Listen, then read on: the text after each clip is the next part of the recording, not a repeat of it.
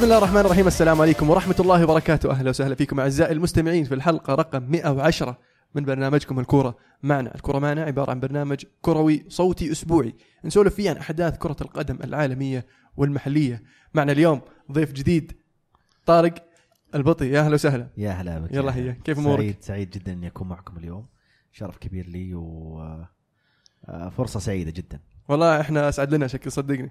آه بس آه قبل ما نعرف بالشباب ولا نعرف فيكم أول؟ نفس الشله معنا معنا عبد العزيز؟ يا هلا وسهلا. أهلا وسهلا. عبد الله؟ هلا والله. المو حياك الله طارق. يا هلا بك. عمر؟ كويس. الأسبوع ما ما يحتاج أعرف عن نفسي. آه صح. محدثكم المهند. شكرا ذكرتني. كان ودي تعطي مقدمة بس للاخ طارق مشجع بنوصل أرسنالي. له بنوصل له. مستعجل أنت عشان أرسنالي متحمس عليه يا أخي. آه سمعنا أنك آه مشجع لأرسنال ومحب للهلال. آه فأبغى أعرف ليش الأرسنال وش معنى الهلال؟ لا يعني هذه الأشياء صعب إنك تشرح لها تبرير معين يعني إنه أنا أشجع هذا لأنه هذا. يعني مثلا الهلال مثلا آه، فريق اشجعه من آه، طفولتي. أرسنال آه، فريق يعني لقيت نفسي أشجعه فترة معينة يعني أعتقد من بين تقريبا عام أعتقد 93 ميلادي. فكانت ذيك الفترة هي بداية معرفتي بالفريق وتشجيع الفريق ذيك الفترة. ممكن لأني أنا كنت ذيك الفترة أميل للعب بروح أكثر من أي من الجمالية مثلا. فكنت كان يجذبني الفريق اللي يلعب بروح أكثر من الجمالية. فأذكر أنه كانت مباراة آه، بين آه، آه، نهائي أعتقد الاتحاد الأوروبي. مو الاتحاد الأوروبي كان لها اسم أتوقع المعارض أو شيء زي كذا.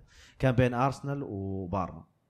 كان ال ال ال ال كان بارما فيه لاعبين مهاريين ذيك الفترة. كان في زولا كان في في فكان الفريق اللي هناك جامد بينما الفريق الثاني ما أعرف فيهم أحد. اللي هو كان كنت ارسنال أشوف إي كنت أشوف بالتلفزيون في خلا- في مباراة كذا كذا. ما أعرف الفريقين أعرف إن هذا فريق إنجليزي والفريق الثاني فريق في كذا لاعب أعرفه ذيك الفترة. فلما تشوف الفريق المباراة كان في تفاوت مستوى الفريقين ال- ال- المهاري خلينا نقول. مم. بعدين تفاجأت إنه كنا جالسين مجموعة فأغلب اللي كانوا معي إنهم okay ذيك الفترة فريق إيطالي ومدري إيش كان هو الترند ذيك الفترة. فعلا فترة. إي خاصة التسعينات يعني أو بدايتها بالذات. آه فجأة أنا شفت إني أميل للفريق اللي قاعد يلعب بروح ذيك الفترة أكثر واللي فاز نهاية المباراة. فممكن من ذيك الفترة صرت آه، أميل للفريق. تيجي تقول أسباب معينة واحد اثنين ثلاثة أربعة خمسة متى ما شفت واحد يضرب لك أمثلة معينة إنه أنا أحب الفريق لأنه كذا وكذا وكذا تأكد إنه يعني آه، فيك الفترة اللي تكلمت عنها في تاريخ أرسنال هذه الظاهر لما كان شابمان المدرب صح؟ إي نعم. والمشكلة انها كانت كرة القدم اللي يقدمها للي ما لحقوا على ذاك الوقت فعلا. شيء ممل جدا ممل- ممل. جدا جدا. يعتمد زي ما قال على الروح على تنظيم الفريق. ما في أي جمالية في ال goal. long ball route 1 corner لعب. إنجليزي لعب إنجليزي بحت يعني. بالضبط. كان لعب إنجليزي بحت. وأغلب الفريق أصلا كان انجليزي يعني. بس قلت لك أنا من الناس اللي أميل يعني حتى أنا لو تجي تعد لي اللاعبين الآن. مثل من يعجبك من يعجبك؟ دائما اوجه للاعب تلقاني كذا بدون شعور اوجه للاعب اللي يلعب بروح. لأن الروح يعني اللاعب المهاري ممكن يكون ذاك اليوم مو مو بمزاجه مو. بيومه. أو في مية شيء يخليه ما يأدي اللي أنت متعود تشوفه منك اليوم. لكن اللاعب اللي بروح تلقى سبحان الله دايم عنده ال- ال- العزيمة هذه اللي تعجبك. فعشان كذا دائما أروح للروح أكثر من أي شيء ثاني. زي مولر مثلا. يعني. قاعد توصف هذا أنا شجعت لا، تشوف- مولر. تشوفهم لاعبين- جاتوزو جاتوزو جاتوزو يمكن جاب. يعني. ت- تجي دائما لا تروح بعيد. أليكسيس سانشيز زعلت لا لا. لا لا لا استغفر الله. لا لا لا. لا لا بالعكس. ممكن سانشيز مثال دائما الناس اللي آه، خاصة ارسناليه سانشيز وجيرو. حلو. ليش أنت تميل لاعب زي جيرو بينما ما تميل لاعب مهاري زي سانشيز. لأنه هذا هو السبب. أنا دائما أميل للاعب اللي حتى لو كانت إمكانياته أقل من من الباقيين بس لما تيجي تتفرج الملعب هذا قاعد يعطي 100% أنت متأكد إنه قاعد يعطي 100% تشوف المهاري لا. أنت تدري إنه هو عنده أحسن من كذا بس لسبب معين أو لظروف معينة يقدم أداء ما يعجبك. فأنا دائما أوجه للاعب اللي يلعب بروح أكثر. بس أختلف معك على سانشيز شوي بس تعقيبا عليها يا أخي كل مرة كان ينزل في الملعب كان يعطي 100% صح مزاجي وآخر الفترات الشباب يعرفون كنت أكثر واحد يقول المفروض إنه يطلع. لكن تحترم الطاقة اللي يحطها في المباراة. لا هو فكرة إنه اللاعب يركض بالملعب وتشوفه بكل مكان مو معناته هو قاعد يأدي 100% أنا أتكلم يأدي 100% هي التركيز. أنت تتكلم عن آخر مسيرته يعني آخر موسم قاعد يكسر أرقام قياسية بالكرة المقطوعة. أوكي اللاعب ممتاز بالملعب. تشوفه يركض بس تعال شوف الإنتاجية. إلى الآن مش- على فكرة مع يونايتد. إلى الآن لأن السنة. هذه هو drop يعني كبير صراحة أنا خاصة بالتركيز. لاعب تحس إنه مو بالملعب نهائي.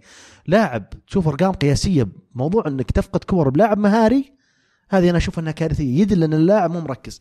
موضوع إنك تشوف اللاعب بالملعب يمين يسار يحاول يطلب كورة هذا شيء أوكي. بس إن إن النقطة هذه اللي هي تسليم الكورة هذا تدل إنك أنت كتركيز خلاص صفر. وهذا برضو يعني سلبية كانت في آخر شيء. أنا ما أنا ضد اللاعب. بعدين أنا ما أحب اللاعب اللي يلوم فريقه أثناء اللعب بشكل عام. يعني أنا أي لاعب أشوفه يحاول يلوم اللي حوالينه أثناء مباراة أنا شوي يعني كارثي ويأثر على الفريق صح؟ اي لا أنا د- أكيد إنه ما هو حل وقت مباراة إنك تهاوش فلان وعلان. هذا أكيد إنه ما هو حل. خصوصا إنه أنت مثلا خلينا نقول ممكن أبررها للكابتن حارس المرمى ممكن لأنه يعني لهم وضعيتهم. لكن باص غلط أو واحد سدد كان المفروض يباصيك أو أو أو أو هذه لا غلط إنك تحاول تدخل مع اللاعب بالطريقة هذه.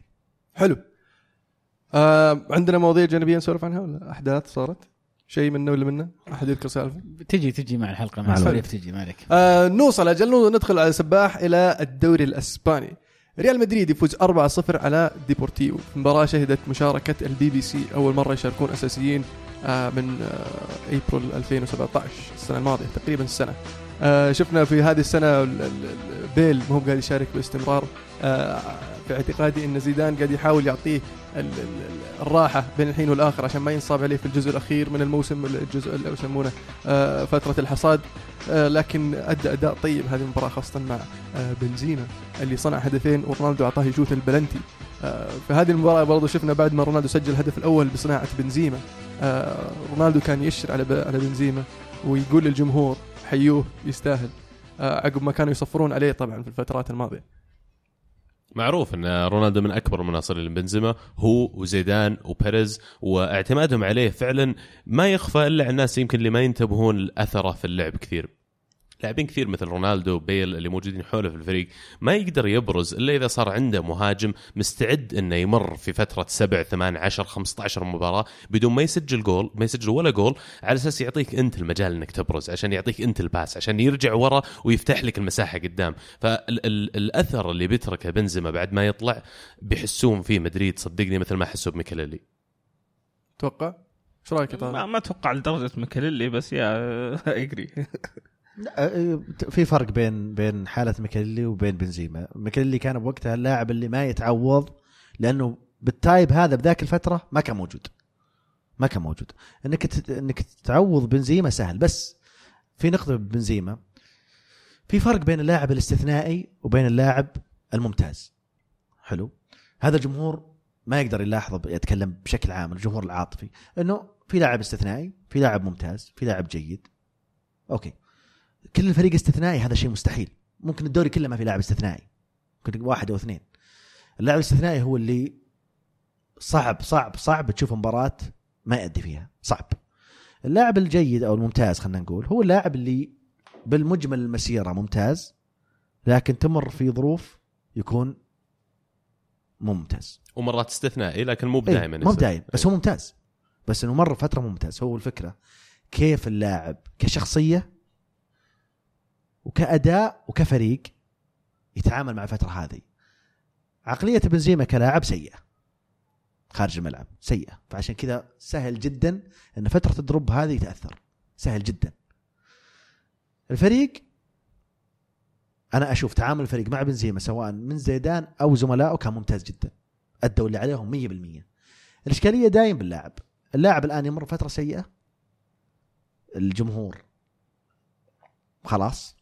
يعني تجي أغلب الجمهور العاطفي إنه خلاص هذا اللاعب ما نبيه. وهو عام. سبب اللي حنا فيه. فلازم يتفهم الجمهور بنزيما هو لاعب ممتاز بالمجمل لأنه مو استثنائي يمر بالمرحلة هذه. ولا يقارن برونالدو ولا يقارن هذا لكن اللي قاعد يسويه اللي قاعد يسويه في. المباريات الأخيرة ال passing وال link up play المفروض فعلا الحين آه، بنزيما اللي اللي, اللي قاعد يت- يتلم يلتمس له العذر من الجمهور اللي اللي يقدر بنزيما يقول إنه آه سواء كان مدريدي أو غير مدريدي إن اللاعب قاعد يعني يستغل مساحات ويفتح مساحات رونالدو وبيل وغيرهم يجون آه ويسجلون. آه لكن إذا الحين الريال راح جاب له مهاجم مثلا زي ليفاندوفسكي اللي ما يحتاج انه إنه مو بقاعد يروح يفتح لك هو مساحات هو بيوقف المساحة هذه ويسجل هدف. هل راح يصير في تضارب مثلا بالأفكار بينه وبين اللي حوله مثلا رونالدو وبيل و... هو أنت لازم نفهم إنه المهاجمين كلهم مو زي بعض. هو الإشكالية صحيح. هو إن المهاجمين مو زي بعض. والمهاجمين فعلا الان بالكرة الحديثه مو بشرط إن كلهم يسجلون. يعني فكرة إن المهاجم معناته هداف الفريق هذا لازم تنتهي. صحيح. يعني الحين هداف برشلونة من من من من من تقريبا خلينا نقول 10 سنوات مو برأس حربة صريح. هداف مدريد مو برأس حربة صريح. ليفربول الآن. كلهم ما. حد ما حد يعتمد على راس بس الناس تعودت إنه خلاص أنت رأس حربة أنت الهداف. أنت المفروض تسجل هدف. أنا ما علي من أنت وش قاعد تسوي بالملعب. الآن مهام المهاجمين الآن أنت تكلم اللي يشوف الملعب الحين خاصة المهاجمين التارجت الكبار هذول اللي عندهم إمكانيات بدنية عالية وراس. أنت تتكلم عن 50% من المباراه متواجد أساسا كقلب دفاع يا الكرة الثابتة. أساسا هو قلب دفاع. فتخيل أنت فكرة ارتداده كل المباراة كمهاجم واغلبهم أنت تتكلم عن لاعبين يكونوا يعني كتلتهم البدنية عالية جدا تخيل. إيه؟ فأنت تخيل الناس ما تلاحظ هالشيء هذا أنت لو تيجي تشوف اللاعب الفلاني هذا ادخل إحصائيات ثانية كم قطع كرة بالرأس منطقة جزاء فريقه هو اللي هي أرقام أنت ما تطالعها ما المهاجم طالعها أصلاً. أنت المهاجم بس هذا دور باليوم الحين الحين هذا دور اليوم بينما الأجنحة مثلا لا أنا مستحيل أنا مستحيل متأكد مثلا ميسي مستحيل إنك تشوف له كور مطلعها بالراس بال منطقه الجزاء. منطقه الجزاء. مستحيل. أنا أكد لك مليون بالمية المعلومه هذه. بس لو ترجع مثلا المهاجم زي بنزيما بتلقى مثلا على الأقل بالمباراة يطلع ثلاثة أربعة لأنه هو يلعب على القائم ال- الأمام. فالناس خلاص لا أنت مهاجم أدوارك هي إنك تسجل هدف. وهذا بالكرة الحديثة مو صحيح. فهذا اللي يصير دايم بين إشكالية بين الجمهور وبين المدرب. إنه يا المدرب الفلاني طلع فلان ترى ما يسجل. أهداف بينما هو المدرب وده يقعد مع الجمهور يقول ما أنا ما حطيت عشان اسجل أهداف أصلا له أدوار أربعة خمسة رئيسية غير أهداف وهم إنه يسجل هدف بنظر المدرب ولا أنظر سجل جول ولا لا. اي وجوابا لسؤالك يا لما تقول انه هل لما تجيب واحد ليفاندوفسكي يتضارب مع اللي حوله جيبه واحد مثل ليفاندوفسكي ولا هاري كين لما يتكلمون عنه بيغير الرسم التكتيكي حق مدريد نفسه. يمكن حتى أجزاء من الهجوم اللي موجودين الحين ما عاد تشوفهم في الفريق. فنشوف مثلا برشلونة لما طلع منهم نيمار وجابوا ديمبلي تظن انه لأنه مثلا جناح وجناح إن التكتيك الرسم التكتيكي بيبقى نفسه لكن تشوف الحين برشلونة يلعبون حتى بعد رجعه ديمبلي لسه يلعبون 4 4 2 لأن تغيرت الأدوار اللي مطلوبة من اللاعبين. أنا أتوقع من ديمبلي مثلا إنه يقوم بأدوار دفاعية أكثر من اللي كان يسويها نيمار. وجية ليفاندوفسكي ولا كين لمدريد بتحتم أكيد. أنا بتصوري إنه واحد من بيل أو رونالدو إنه يمشي وغالبا بيل اللي بيمشي على الكلام اللي قاعدين نسمعه. ويمكن نشوفهم يلعبون اثنينهم كروس حربة صريحين. شخصيا أنا أشوف إن بيل الأقرب للخروج من من ريال مدريد. آه، خاصة إن حتى الأسماء اللي قاعدة تدور حول يعني الصحف والاشاعات آه، صعب إن مدريد يفكها زي مثلا إسكو، إسكو لاعب مهاري وفنان ومفيد وأسباني فصعب إنه يفك ريال مدريد. ومثل غيره يعني بنزيما يعني يعتمدون عليه المدربين كثير. وشفنا أكثر من مدرب يمر على ريال مدريد ويعتمد على بنزيما. حتى هيغوين كان موجود والكثير يعتقدون إنه كمهاجم هيغوين أفضل. مع ذلك حافظ على بنزيما وش هيغوين. واللي يثبت كلام طارق بعد عزيز تجربة آه، اليوفي مع مانزوكيتش على الطرف اليسار. لو على قولتك تبي تشوف كم من dribble سوى هالجناح ما أتوقع إنه يعدي ناس كثير في لا. لا بس الادوار يطلبها من المدرب كانت يعني بعدين نرجع موضوع الروح. مانزوكيتش لاعب عنده الروح آه، 110 ف مس- يب- يست- يلعب في أي خانة ما عنده أي مانع. فهذا أتوقع بنزيما أنا بالنسبة لي بنزيما آه، عنده الرغبة ان رغم الضغوط رغم هذه كل المشاكل إلا إن اللاعب مستعد يصارع مستعد يحارب ويقاوم اللي قاعد يصير عشان يثبت انه ما زال لاعب مهم لريال مدريد. وأعتقد إن زيدان يشوف الشيء هذا فيه.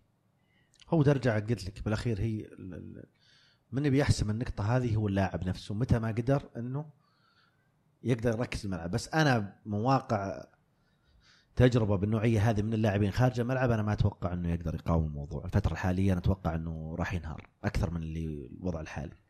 ناز كي يقول باعتقادكم ليش كريستيانو ترك بنزيما يشوت البلنتي؟ عشان التحفيز ولا عشان يرفع قيمته قبل انتقالات الصيف؟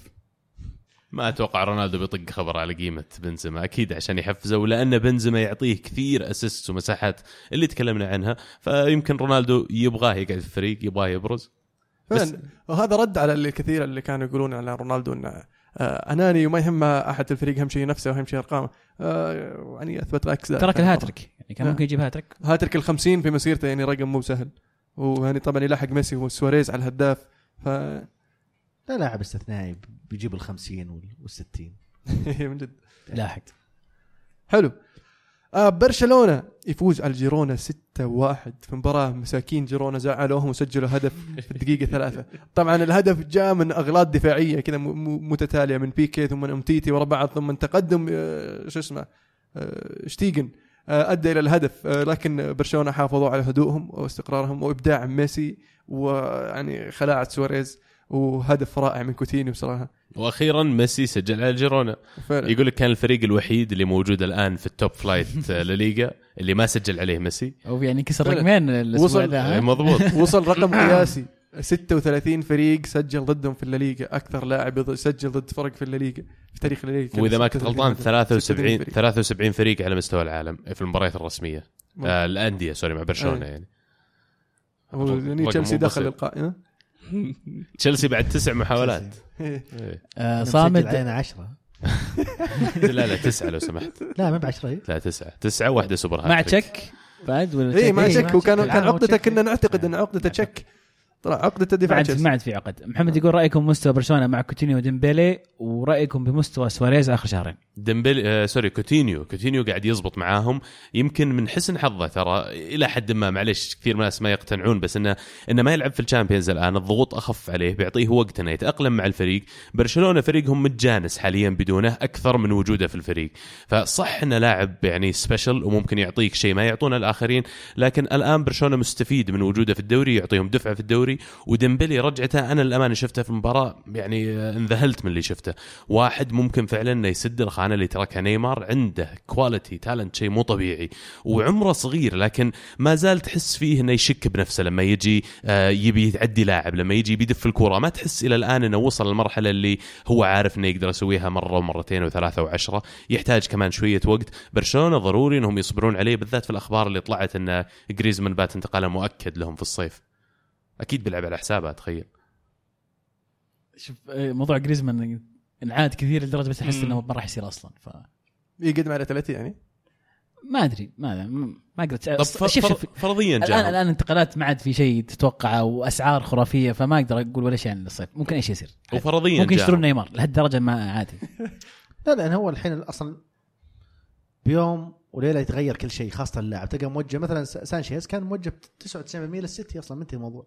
وكلنا عارفين من من من تصاريح آه، جوارديولا في, في بالصيف إنه اللاعب راح السيتي أساسا وينتظر بس الفترة.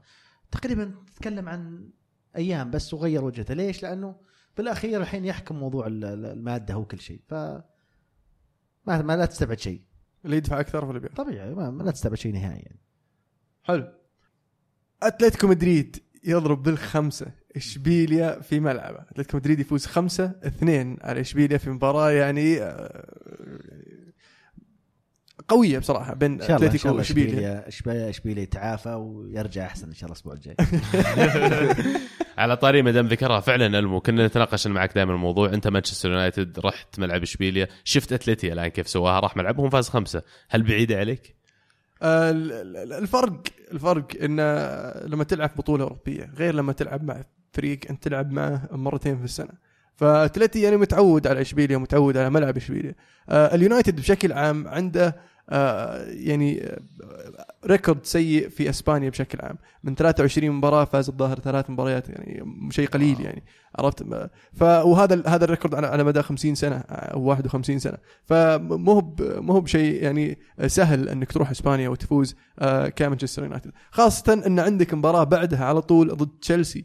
مباراة ملحمية وصعبة. اليونايتد خسر ضد نيوكاسل آه، في الدوري مباراة كانت مفاجئة آه، وصارت ال- ال- ال- القروشة اللي هي بين مورينيو وبوجبا آه، بعدين جاء مباراة اشبيليا فحاول مورينيو إنه يطلع بأقل الخسائر نتيجة 0 0 رائعة لما تيجي لو تراوض اتفاهم معك بس إيش نبغى نعدي مرحلة تشيلسي الحين.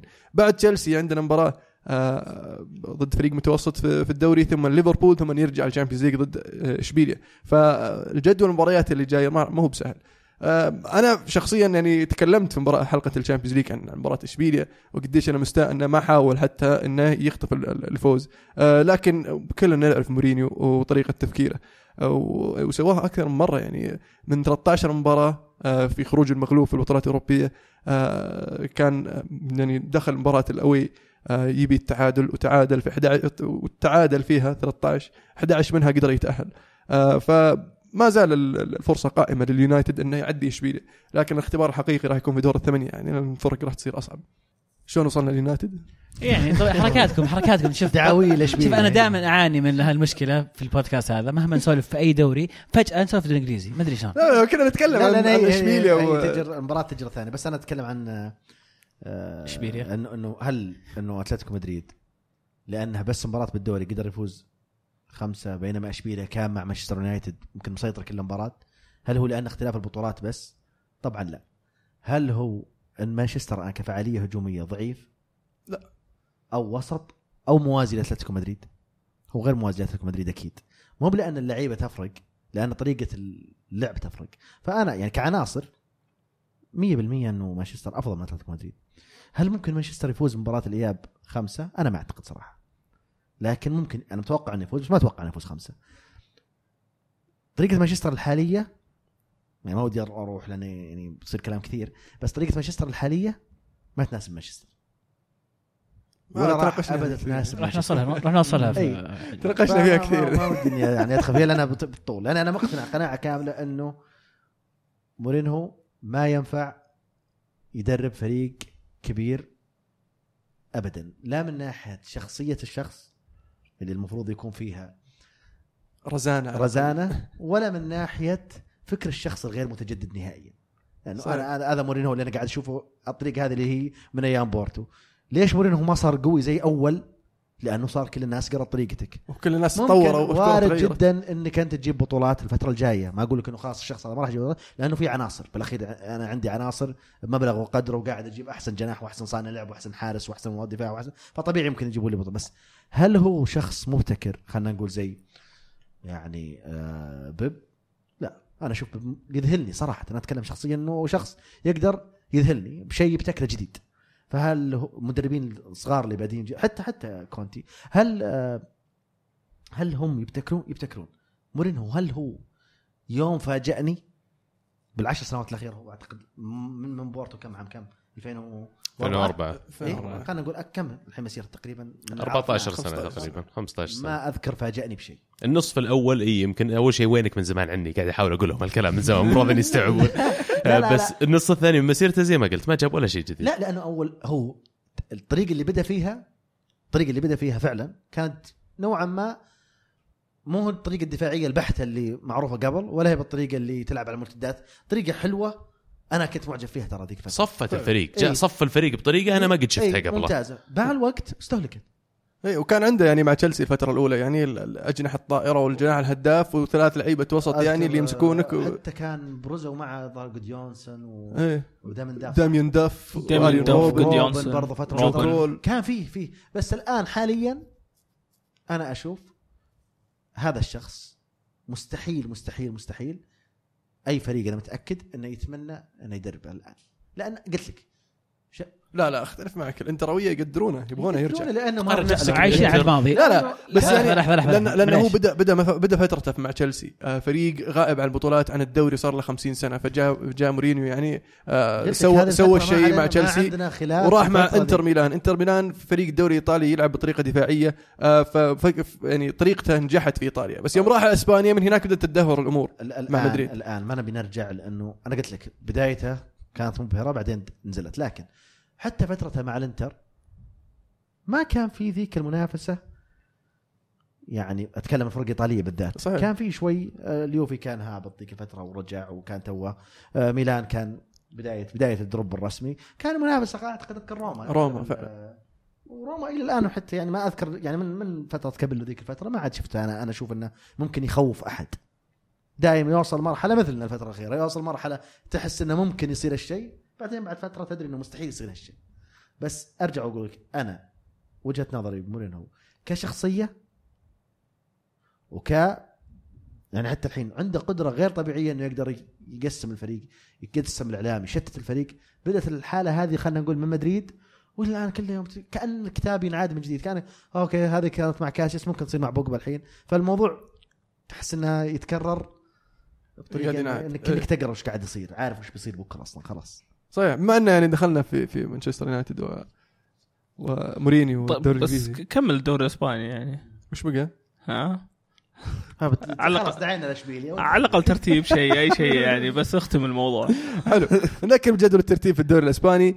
آه بعد الجولة 25 برشلونة في الصدارة ب 65 نقطة. آه أتلتيكو في المركز الثاني ب 58 نقطة. ريال مدريد في المركز الثالث ب 51 نقطة. ريال مدريد طبعا لعب المباراه المؤجلة والحين وضعه كويس في المركز الثالث.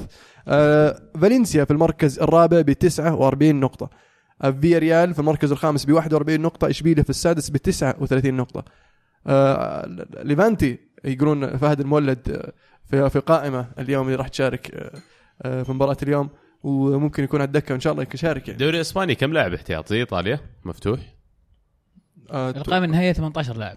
في إسبانيا زي England. اي لأن القائمة ترى اللي استدعي فيها فهد المولد 25 لاعب إيه، إيه. صحيح؟ إيه. ما فممكن يكون في الدكة بالضبط اي لا بس علي النمر كان في نومانسيا؟ اي كان في الدكة في مباراة نومانسيا الأخيرة ولا شارك مع إن المدرب كان باقي له تبديل وانتهت المباراة وباقي تبديل ولا لعب. معلش بروجرس بس يعني إيه، في إنك تحسن تجلس على في الدكه. وانت توك جاي ترى ما صار لهم شهر شهر ونص شيء إيجابي وأتمنى إن باقي اللاعبين فعلا يقدرون يلعبون تفضل جميل ففي الدوري الإنجليزي آه، في المباراه الأهم هذا الأسبوع مانشستر يونايتد يقلب الطاولة على تشيلسي 2-1 في الأولد ترافورد.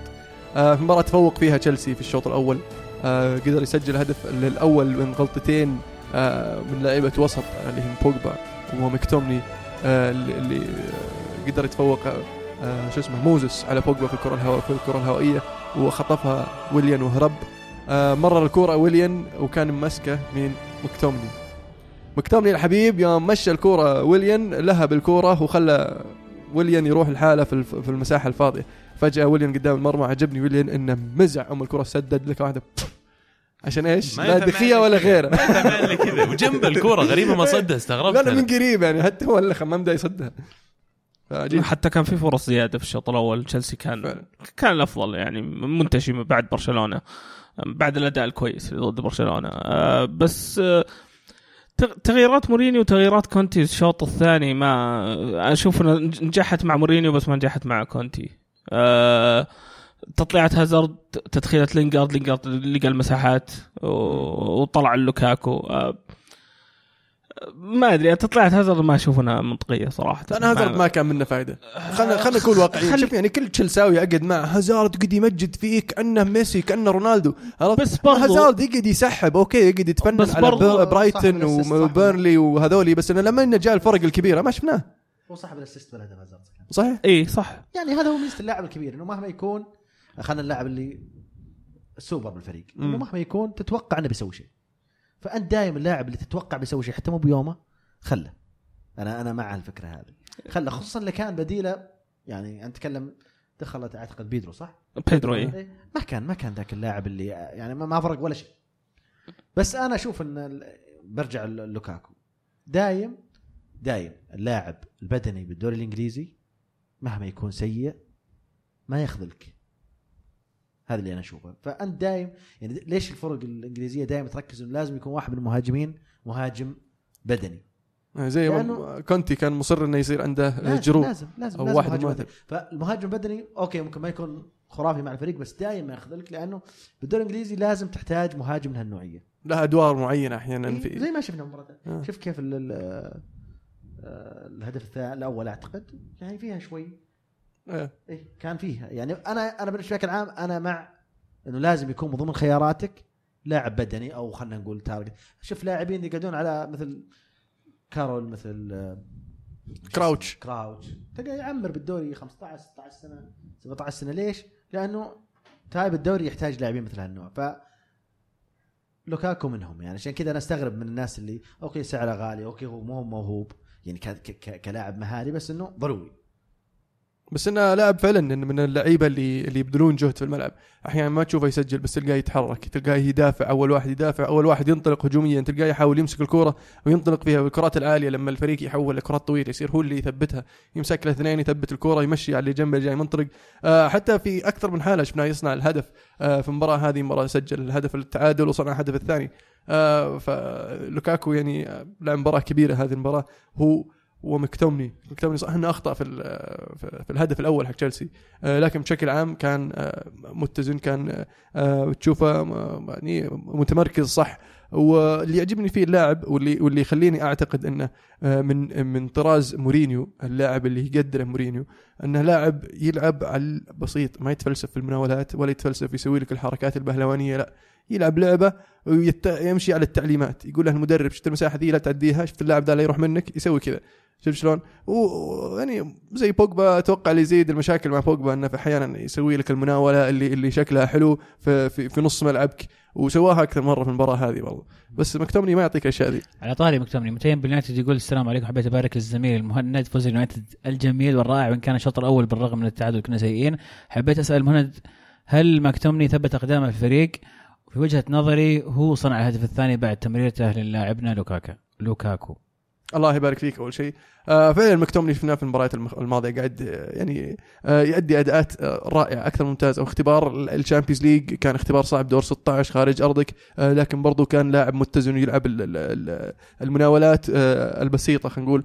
ومباراة تشيلسي برضو كان دوره كويس. أعتقد أن لو مدرب غير مورينيو آه، ممكن أنه يعتمد عليه في الخطة المستقبلية لكن أنا يعني برضو أعتقد أن مورينيو مجهز الخطة حقت الصيف الجاي اللاعب اللي بيجيبه مكان مكتومني. فممكن يا أنه يمشي مكتومني إعارة في الصيف أو أنه يخليه آه، لاعب دكة في الموسم القادم. عمر إيش رأيك في موراتا؟ إلى الآن يعني. تقييمك للصفقه يعني في في سؤال في كم سؤال عن المستوى والصفقة بشكل عام؟ ما ما ما ما يسوى. قلناها من قبل قلنا السعر مبالغ يعني. ولكن الصيف الماضي قبل قبل لا نشوفه يلعب حتى. بس الصيف الماضي كسر كل الأرقام. يعني ما ما هو منطقي قصدي الأسعار اللي صارت في الصيف. يعني مقارنة بالأسعار اللي. شفناها أشوف طبيعي مثلا. يعني تقدر تقول صار مع السوق الحالي صار الموضوع طبيعي. آه مراته مو قاعد يعني يدخل جو ال- أو مقرود شوي ترى يعني عنده فرص بس مو قادر يسجل منها. هدف تسلل ما حسبوه تسلل مع إنه صحيح. بس برضو يعني تتوقع منه أفضل من كذا. لا تقدر آه، تعطيني النظرات دي نسيت هدف دروجبا متسلل 3 متر؟ ما ترافورد يا أخوي ما يدخل لأنك انت أكثر واحد يتكلم. أكثر واحد يتكلم عن المواضيع هذه. آه، بس آه، شوف آه، اللي أحسه أكثر يعني إنه الفريق مو على طريقة موراتا. قد آه، قد ما يمكن جيرو يكون أفضل في مع الفريق هذا. أنا شفناه يعني جيرو ما كنت أتوقع منه هالأشياء بس إنه لمساته كيف يرجع الكورة كيف يعني يعني شفت ال one two ات اللي صارت مع مع جيرو أول ما دخل آه، متعلم على يد فينجر ده. بالضبط. بس صدق جيرو ترى ترى يعني نوعية اللعيبه اللي يحبها كونتي. يعني دائما حتى إيه، أيام إيه. اليوفي كان لازم عنده لاعب من هذه النوعية. كان يورنتي وقتها. كان يورنتي كان فوجينيتش يسويها. بس يعني بس ك- ك- كإمكانيات جيرو بال1 2 واللعب على الأرض ترى أفضل منهم كثير. فعلا أتفق. معك. ك ك ك كلاعب يلعب بالأرض أفضل منهم كثير. على لو- على طول قامته عرفته على جسمه تستغرب كيف قدرته على ال- السيطرة على الكورة. تقريبا أنا دائما أقول أفضل أحلى أهداف أرسنال الأربع سنوات الأخيرة راح تكتشف إنه صح. جيرو موجود باللعبة. صحيح. لازم. حتى لو تذكر هدف آه، ضد آه، أعتقد آه، ضد سوانزي. لا مو سوانزي ضد اللي مع ويلشر؟ إيوه ضد إيه. حطوه في؟ مواقع ما كان المفروض. يحطونها فيه آه، راح شوف شوف تلقى تلقى هو لمسها لمستين ما هي لمسه واحدة باللعبة راح نوصل لسر حبك لجيرو في كذا سؤال جاي موجه لك بخصوص الحب العميق لجيرو بس نخليها مع موضوع طيب بس. ممكن ممكن أضيف نقطة على سالفة موراتا يعني آه، في اعتقادي الشكلي آه، في اعتقادي الشخصي آه، أعتقد مشكلة تشيلسي مع موراتا أنهم جابوا لاعب دكة وكانوا يتوقعون منه أنه ياخذ مكان آه، دياغو كوستا كان عندك المهاجم الوحش اللي القوي اللي يخوف الدفاعات ورحت جبت لاعب من دكة آه، يوفي وعلى دكة مدريد على دكة مدريد مرة ثانية ثم جبته على أساس إنه بياخذ مكان آه، دياغو كوستا. هذا اللي سوى يعني القروشه اللي صار حاليا إن تطلعات عالية واللاعب ما بعد يوصل لمرحلة إنه ياخذ مكان مهاجم أساسي في فريق زي تشيلسي. يبقى ولا- موراتا في هو موهوب. بهالخانه هذه من اللاعبين اللي هي والله صعبة تحط احتياط. وإذا صار احتياط تقول ليش ما يدخل؟ وإذا دخل تقول ليته مدرب يعني دائما هذه الخانة نشوف إنها وتزيد إحراجك بالخانه هذه اللي كان سعر اللاعب غالي. صح. فدائما يكون بهال بهال الجمهور ما لعب تقول ليته لاعب. وإذا ما لعب تقول ليته يطلع. ف بالضبط. لما نشوف يعني كنت قاعد يلعب بال false nine تقول ليش ما يقوم قاعد يلعب براس حربة؟ يلعب موراتا المفروض. إذا لعب بعض مرات يعني ما يسجل أو يكون أداء أقل من المتوقع تقول يا ليته يعني ملعب احد ثاني. آه بس لا يعني آه، في الأخير مراته كلنا نعرف إنه لاعب موهوب وله مستقبل باهر بس إيش يبي له يستمر كلاعب أساسي على أساس يوصل المرحله هذه بأسرع وقت. هذا وأنا تو- أتوقع يعني الم- المشكلة اذا إذا تغير المدرب آه، وجاك مدرب ثاني وتغير النظام تغير هذا ما يمكن ما يستمر يكون أساسي. فالله يستر يعني ما إذا طلع هازارد أتوقع بيعتمدون عليه. لا صعبة. ليش؟ صعب إنه يطلع هازارد ولا صعب إنهم يعتمدون عليه؟ يعتمدون على مين؟ على مراته. مراته إيه. ما له دخل ما له علاقة آه. ليش؟ بس مراتا أنا أعتقد إنه ما يحتاج إنه يلعب في فريق كان مفترض أنا برايي هو مشكلته كل مسيرته فرق منافسة و يعني أنا أشوف إنه ما جت الفرصة انه يلعب فريق يعطيه فرصة كاملة إنه يلعب. أساسي يعني قصدك مو فريق ال- ال- الأقوى في الدوري إي. يعني يكون فريق المفترض إنه ما عليه ضغط زي هذه وصلها يعني. زي ما صار زي مع لوكاكو اللي لعب مع أيفرتون فترة لما يعني. لوكاكو لعب مع أيفرتون okay شفت إمكانيات ممتاز لأنه اللاعب ما عليه ضغط. حلو. آه سؤال من لوفي يقول سؤال المهند اذا صحت الأخبار إن بول بوجبا ربط بقائه في مانشستر يونايتد هذا الصيف برحيل مورينيو.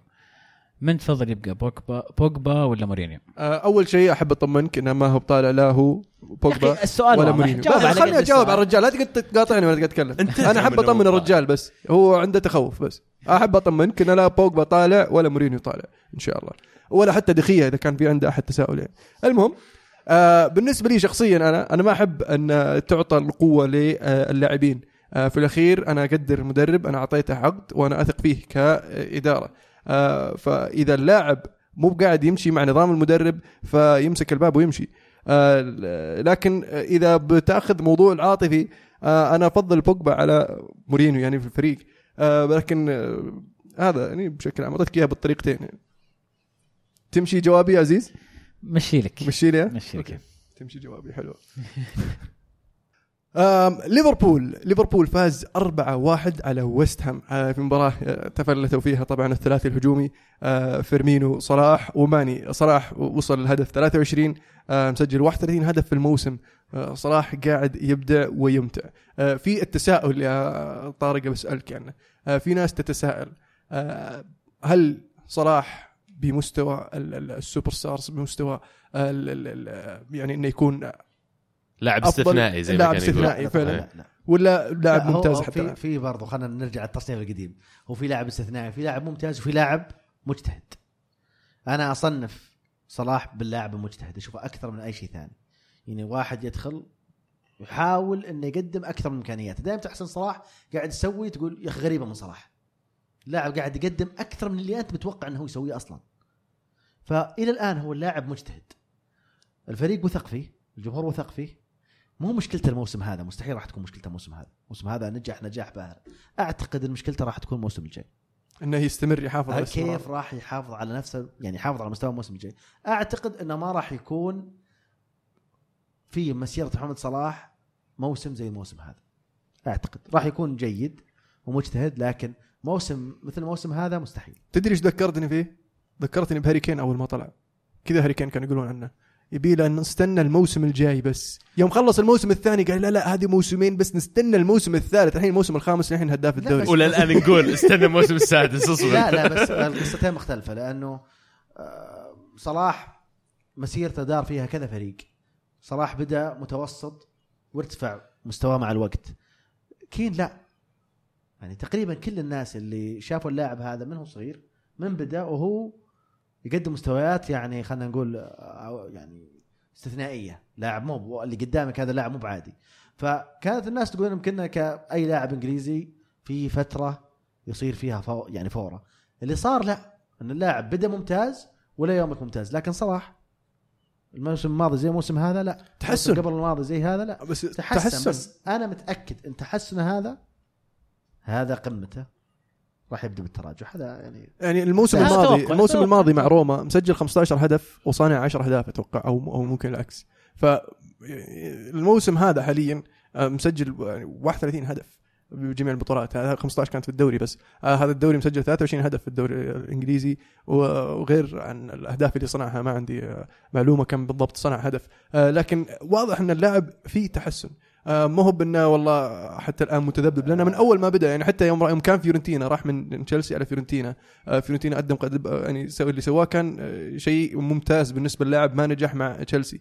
آه فاضطر روما إنهم يقولون لا نبي نشتريه. فشروه روما فحتى الموسمين اللي قاعدين مع روما نرجع كانوا سعوديين. نتكلم نفس اللي قلت لك إياه إنه آه الموسم هذا كان فاشل ثم الموسم هذاك تحسن ثم رجع للفريق الأول فنزل مستواه. هذا اللي يوصل لك إياه. هذه ما مرت تبكين للحين. ما ما ما تكلم بس بس هو نقطة الصراحة ترى هو موسم واحد اللي مع تشيلسي موسم بس. واحد فقط. وحتى النقلة من بازل إلى تشيلسي نقلة كبيرة. دوري مختلف ممتاز. فريق مختلف. يعني. هذا الانحدار. طبيعي. من بعدها يعني فيورنتينا وروما وليفربول كل موسم أحسن من اللي قبله. أي هذه القمة. عشان كذا اللي بوصل لك اياها هي بس- هذا هو أفضل شيء. بس تأكد بس من معلومه تعرف إن عمر اللاعب 25 سنة؟ إنه حتى ما وصل لل- للبيك على قولتهم. مثل مثل من يذكر ماني الموسم الماضي؟ صحيح. كان جدا استثنائي وكنت أقول نفس الكلام اللي كنت أقوله عن صلاح الحين إنه هذا هي خلاص. فعلا بعدها الموسم هذا بتشوف اللاعب يعني تحسه عادي بس إنه مو بسيء. بس أحس صراحة أفضل من ماني. أنا بالنسبة لي زي ما قال عزيز تجربته مع تشيلسي ست شهور كانت قصيرة ما كمل موسم حتى جاهم في يناير لو تذكرون وطلع في الصيف. وكل موسم عن اللي بعده قاعد يعطي أرقام أفضل. وآخر موسم له مع روما بالذات كان دائما كل مباراة تحصل له ثلاث أربع فرص للتسجيل واللمسة الأخيرة اللي تخونه. الحين اللي قاعد أشوفه مع ليفربول إنه ضبط الجانب هذا ضبط لما يصير قدام المرمى مرات حتى في positions مهب أكيد جول يعرف يحط الكرة في المرمى. فاللمسة التهديفية ذي لما اللاعب يبدأ يلعب في مراكز متقدمة أكثر مع ليفربول لعب كم مرة هالموسم كرأس حربة. أحس إنه ما يفقدها اللاعب إذا اكتسبها. كل ما لعب في مراكز متقدمة في الملعب أكثر كل ما تجيه الحس التهديفي هذا. فليفربول ما دام هم يعتمدون عليه كواحد من ثنائي هجومي بينه هو وفيرمينو حاليا حتى وجود ماني بالنسبة لي مو مهم مرة. إذا تعاقدوا مع خاميس رودريغيز مثل ما هو متوقع في الصيف أو لاعب من نفس الخامة أتوقع ماني اللي بيخسر فريقه وممكن نشوفهم يلعبون 4 4 2 صلاح أنا أختلف معك والله يا طارق في هذا الموضوع. يعني يمكن عشان عاطفي أكثر في الموضوع هذا إنه مصري وعربي ومتحمس عليه ينجح. الموسم القادم بس أنا زي ما قلت لك أنا عندي احساس انه آه هذا الموسم استثنائي بمسيرته وما راح ينساه ان شاء الله يستمر حتى كاس العالم أكيد يعني. اتمنى يعني اتمنى أكيد بس مو كأس العالم لا لا كاس عالمي بس مو مباراتنا يا أخي لا لا خله آه، خله يجلد الروس والاوروغواينيين ويصير ضمن ضمن التاهل ويريح ان شاء الله المدرب في مباراه السعوديه حلو آه توتنهام آه قدر يفوز على طاري هاري كين آه على ضد كريستال بالاس. في ملعب كريستال بالاس بكرة رأسية من corner في الدقيقة 88 آه خطف ثلاث نقاط مهمة للفريق في الصراع على ال top four اللي اللي قدر بهذا الفوز وخسارة تشيلسي إنه يصعد المركز الرابع. تشيلسي حاليا في موقف حرج المباراة الجاية مع سيتي ثم بعدها هي ليفربول ولا توتنهام؟ ليفربول أتوقع. السيتي بقى ما أدري وش في مباراة. قوية بعدها قبل برشلونة بعد. آه المهم فيعني موضوع يعني الوضع يعني قروشة. آه نذكر بجدول الترتيب بس قبل ما نوصل نهائي ال league cup آه بما أن أرسنال وتشيلسي آه أرسنال والسيتي ما لعبوا في هذه المباراة آه في هذه الجولة آه راح يكون جدول الترتيب آه الجولة 28 السيتي ب 27 مباراة في الصدارة ب 72 نقطة اليونايتد في المركز الثاني ب 59 نقطة ليفربول في المركز الثالث ب 57 نقطة توتنهام في المركز الرابع ب 55 نقطة، تشيلسي في المركز الخامس ب 53 نقطة، أرسنال في المركز السادس ب 27 مباراة 45 نقطة. آه نوصل نهائي ال league cup. آه ال league cup كان نهائي بين آه السيتي وأرسنال. آه فرصة لأول بطولة لبيب جوارديولا مع مانشستر سيتي. آه وأحب أبارك طبعا جمهور مانشستر سيتي ومحبي بيب البطولة الأولى له مع مانشستر سيتي راح تكون يعني آه الأولى الخير. الأولى من بطولات عديدة قادمة واضح من الفريق يعني ومن ادائه حاليا. أول شيء hard luck يا عبد الله يا طارق. تسلم. bad luck ما يجيك على قولتك. والله يستاهلون. أمانة يعني في الأشياء المتوقعة تكون يعني أثرها أخف بكثير من الأشياء الغير متوقعة. أنا شخصيا صراحة توقعت إن الأرسنال راح يلعب آه، آه، برو- بروح أكبر رغبة أقوى آه، خاصة انه فرصته إنه يفوز ببطولة طلعوا من ال FA Cup وما زالوا بعيدين عن المركز الرابع ما بقى لهم ال Europa League يعني وال- والبطولة هذه اللي وصلوا آخرها خلاص. فتوقعت روح أعلى. زي إذا تذكرت نهائي ال FA Cup الموسم الماضي ضد تشيلسي ما توقعت ما أرسنال يلعب ذيك المباراة توقعت تشيلسي بيكتسحهم اكتساح. حتى لو تلاحظ أنت الفترة الأخيرة إحنا وتشيلسي كان فيه شوي في سجال. الفريق الموسم هذا فيه drop من كل النواحي. من كل النواحي مو بس. والفريق قاعد يحاول يتجدد بوقت غلط. يعني أنت تخيل إنك طريقة لعبة كلها قاعد تغيرها بوقت غلط. نص الموسم. إي بنص الموسم. فجأة تغير فكرة إنك تلعب مهاجم target إلى آه، لاعب آه، حركي أكثر. فجأة تغير من إنك تلعب 3 5 فجأة تلقاك تلعب 4 4 2 ففجأة المباراة اللي بعدها 4 4 5 الفريق نفسه ما هو بلاقي نفسه وش كيف يلعب. بينما إحنا يعني مثلا السيتي يعني قاعد تت- تتخيل كيف يلعب من قبل ما يلعب. أنت عارف كيف راح يلعبون وكيف راح يأدون واللاعب وين راح يكون هذا وين راح يكون هذا. المباراة بدأت okay زي ما تكلمت كان في فورة ممكن أول نص ساعة الفريق أدى فيها ومتوقع إنه يأدي فيها. كان المفروض عشان تفوز على يعني على فريق زي السيتي زي المباراة كان المفروض انه النص ساعة هذه تقتل فيها المباراة. صار فيها ظهر فرصة لاوباميانج بس خلاص لما تكون أنا أشوف على مستوى الأفراد وعلى مستوى التنظيم الدفاع كارثي توقع أي شيء حصل بأي وقت. هذا اللي صار. كنت تنتظر غلطة غبية تحبط الفريق كامل. هذا اللي حصل. فجأة سيتي ما له ولا ولا ولا لعبة كويسة النص ساعة الأولى. غلطة ساذ اسيست من الحارس. غلطة ساذجة من المدافع خلاص هدف. هل تشوفها فاول ما دامك وصلت عندها؟ لا. ما هي فاول لا, لا ما أشوف إنه فاول. ما ما أنت كلاعب تكلم عن لقطة طبعا إيه، أجويرو عادي يوم. احتك مع اللاعب عندك خيارين. مصطفى. أول شيء المفترض المفترض بدنيا المفروض إن المهاجم ما يقدر إنه يطيحك. تعلم من كومباني شوف كومباني إيش سوى في أوباميانج. هذا هو. المفترض النقطة الثانية لما أنت تحس يا المدافع أنه في عملية دفع ال reaction حقك يختلف عن اللي سواه اللاعب موستافي لازم تطيح مترين قدام.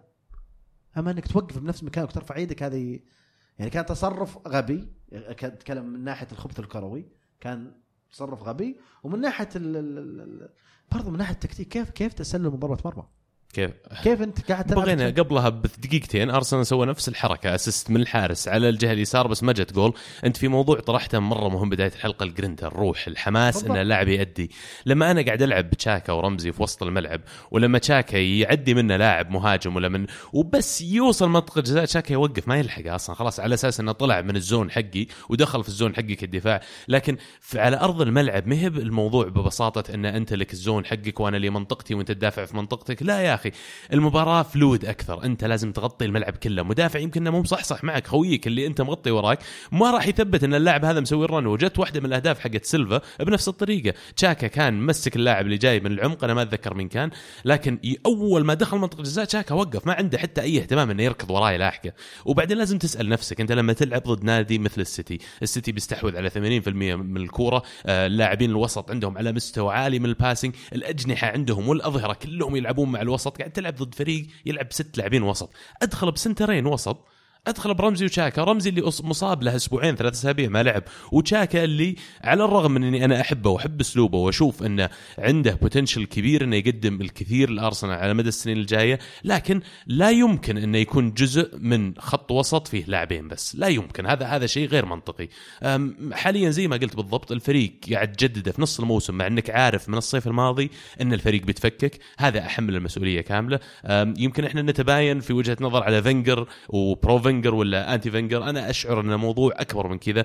أنت كيف تعطي السلطة لشخص واحد أنه يعبث بالأشياء هذه زي ما يبغى بدون أي رقابة وبدون أي محاسبة؟ أكيد أن هذا بيسوي اللي في راسه وإذا ضبط ولا ما ضبط عليك الإدارة. الإدارة أضعف بكثير بكثير من فنجر أنت تخيل إن إن كاسيدس لما لما لما كان مرشح إنه يمسك المنصب اللي هو فيه المقابلة الشخصية من الناس اللي سووا معه مقابلة شخصية هو فنجر فأنت لما تعطي الإيحاء هذا أنا أجي أسوي مقابلة شخصية مع واحد. مديرك. أنا بصير مدير يعني عشان تدري إن الموضوع كله ماشي مقلوب الموضوع مو بإنه ليش فينجر حطيته قوي. هو ما حطيته قوي هو أساسا قوي بالفريق أساسا. الجيل الموجود بالإدارة من ملاك الأسهم الكبار اللي أساسا خلينا نقول النتائج ما ما تعنيهم بشكل كبير.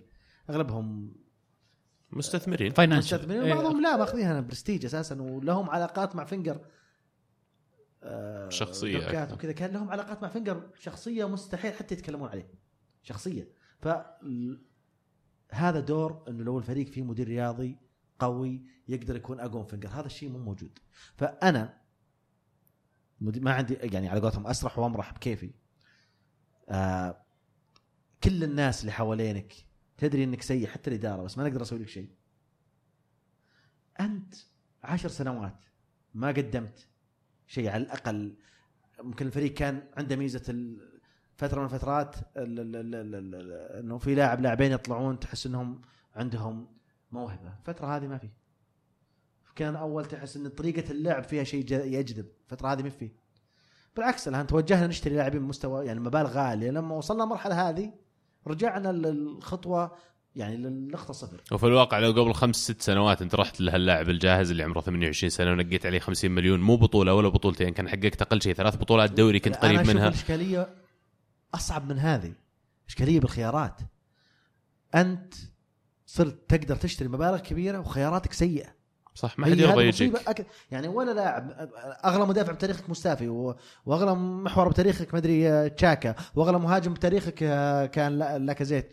وكلهم ما قاعد يأدون ممكن لو تشوفهم تقول سيئين افضل اللي راحوا كانوا أفضل. حتى اوباميانج ما جاك إلا يوم كرشوه مدريد. إيه. هو كان خياره الأول مدريد. فانت إذا أنت وصلت مرحلة إنك أنت عندك استعداد تضخ ماديا ومع ذلك تفشل هذه كارثة. ليش ممكن أنا بوجهة نظري ليش كان فينجر كويس باللاعبين اللي ما يكلفون. لأنه أنت ما أنت محاسب لما تخطي. لما أنا أجيب لاعب صغير وأحط فيه ثقة مثلا ويكون سيء ما حد بيقول شيء لأنه هو أساسا ما كلف شيء. قليل خبرة بعد. إيه، سانوجو مثلا جاء وراح وقعد ومشى ما حد جاء قال يا فنجر ليش جبت سانوجو؟ لا لأنه بيقول لك أنا بالأخير جبت موهبة ممكن تنجح يمكن لا.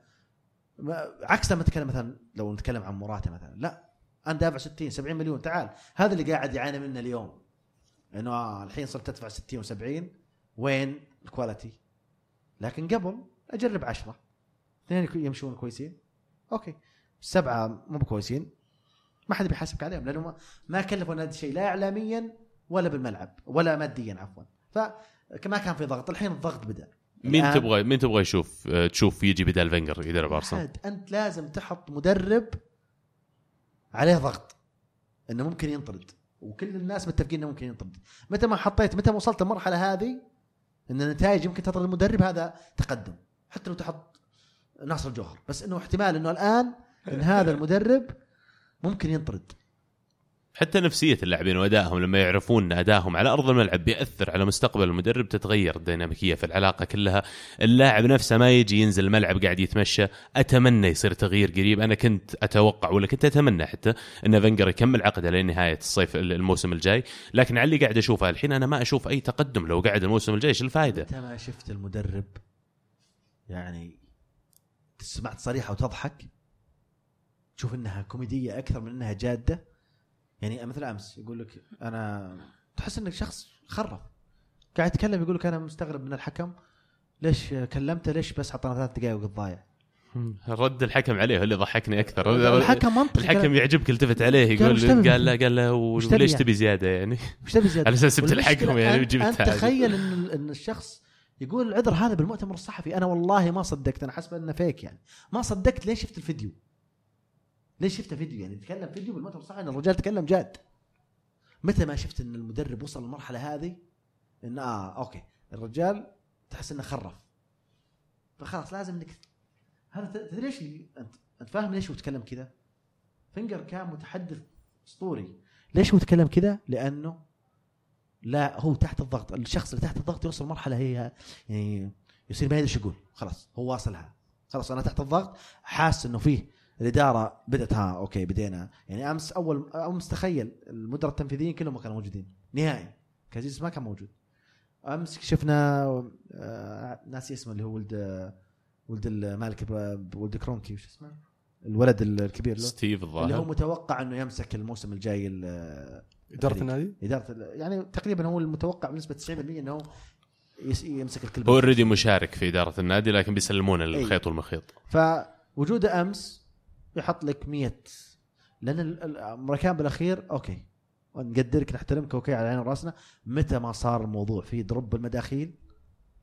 هنا في مشكلة. هنا راح. يبدأ الأمريكي يجي يتكلم معك. لأنه صح. الآن خلاص إذا الموسم القادم ما في دوري أبطال أنت تتكلم عن رعاة drop تتكلم عن نقل تلفزيون drop. الموضوع ما هو سهل. يعني عشان كذا إحنا نشوف ال- ال- الفرق. okay الحين دوري أبطال أهم من أي شيء ثاني إنه بس على الأقل تأهل.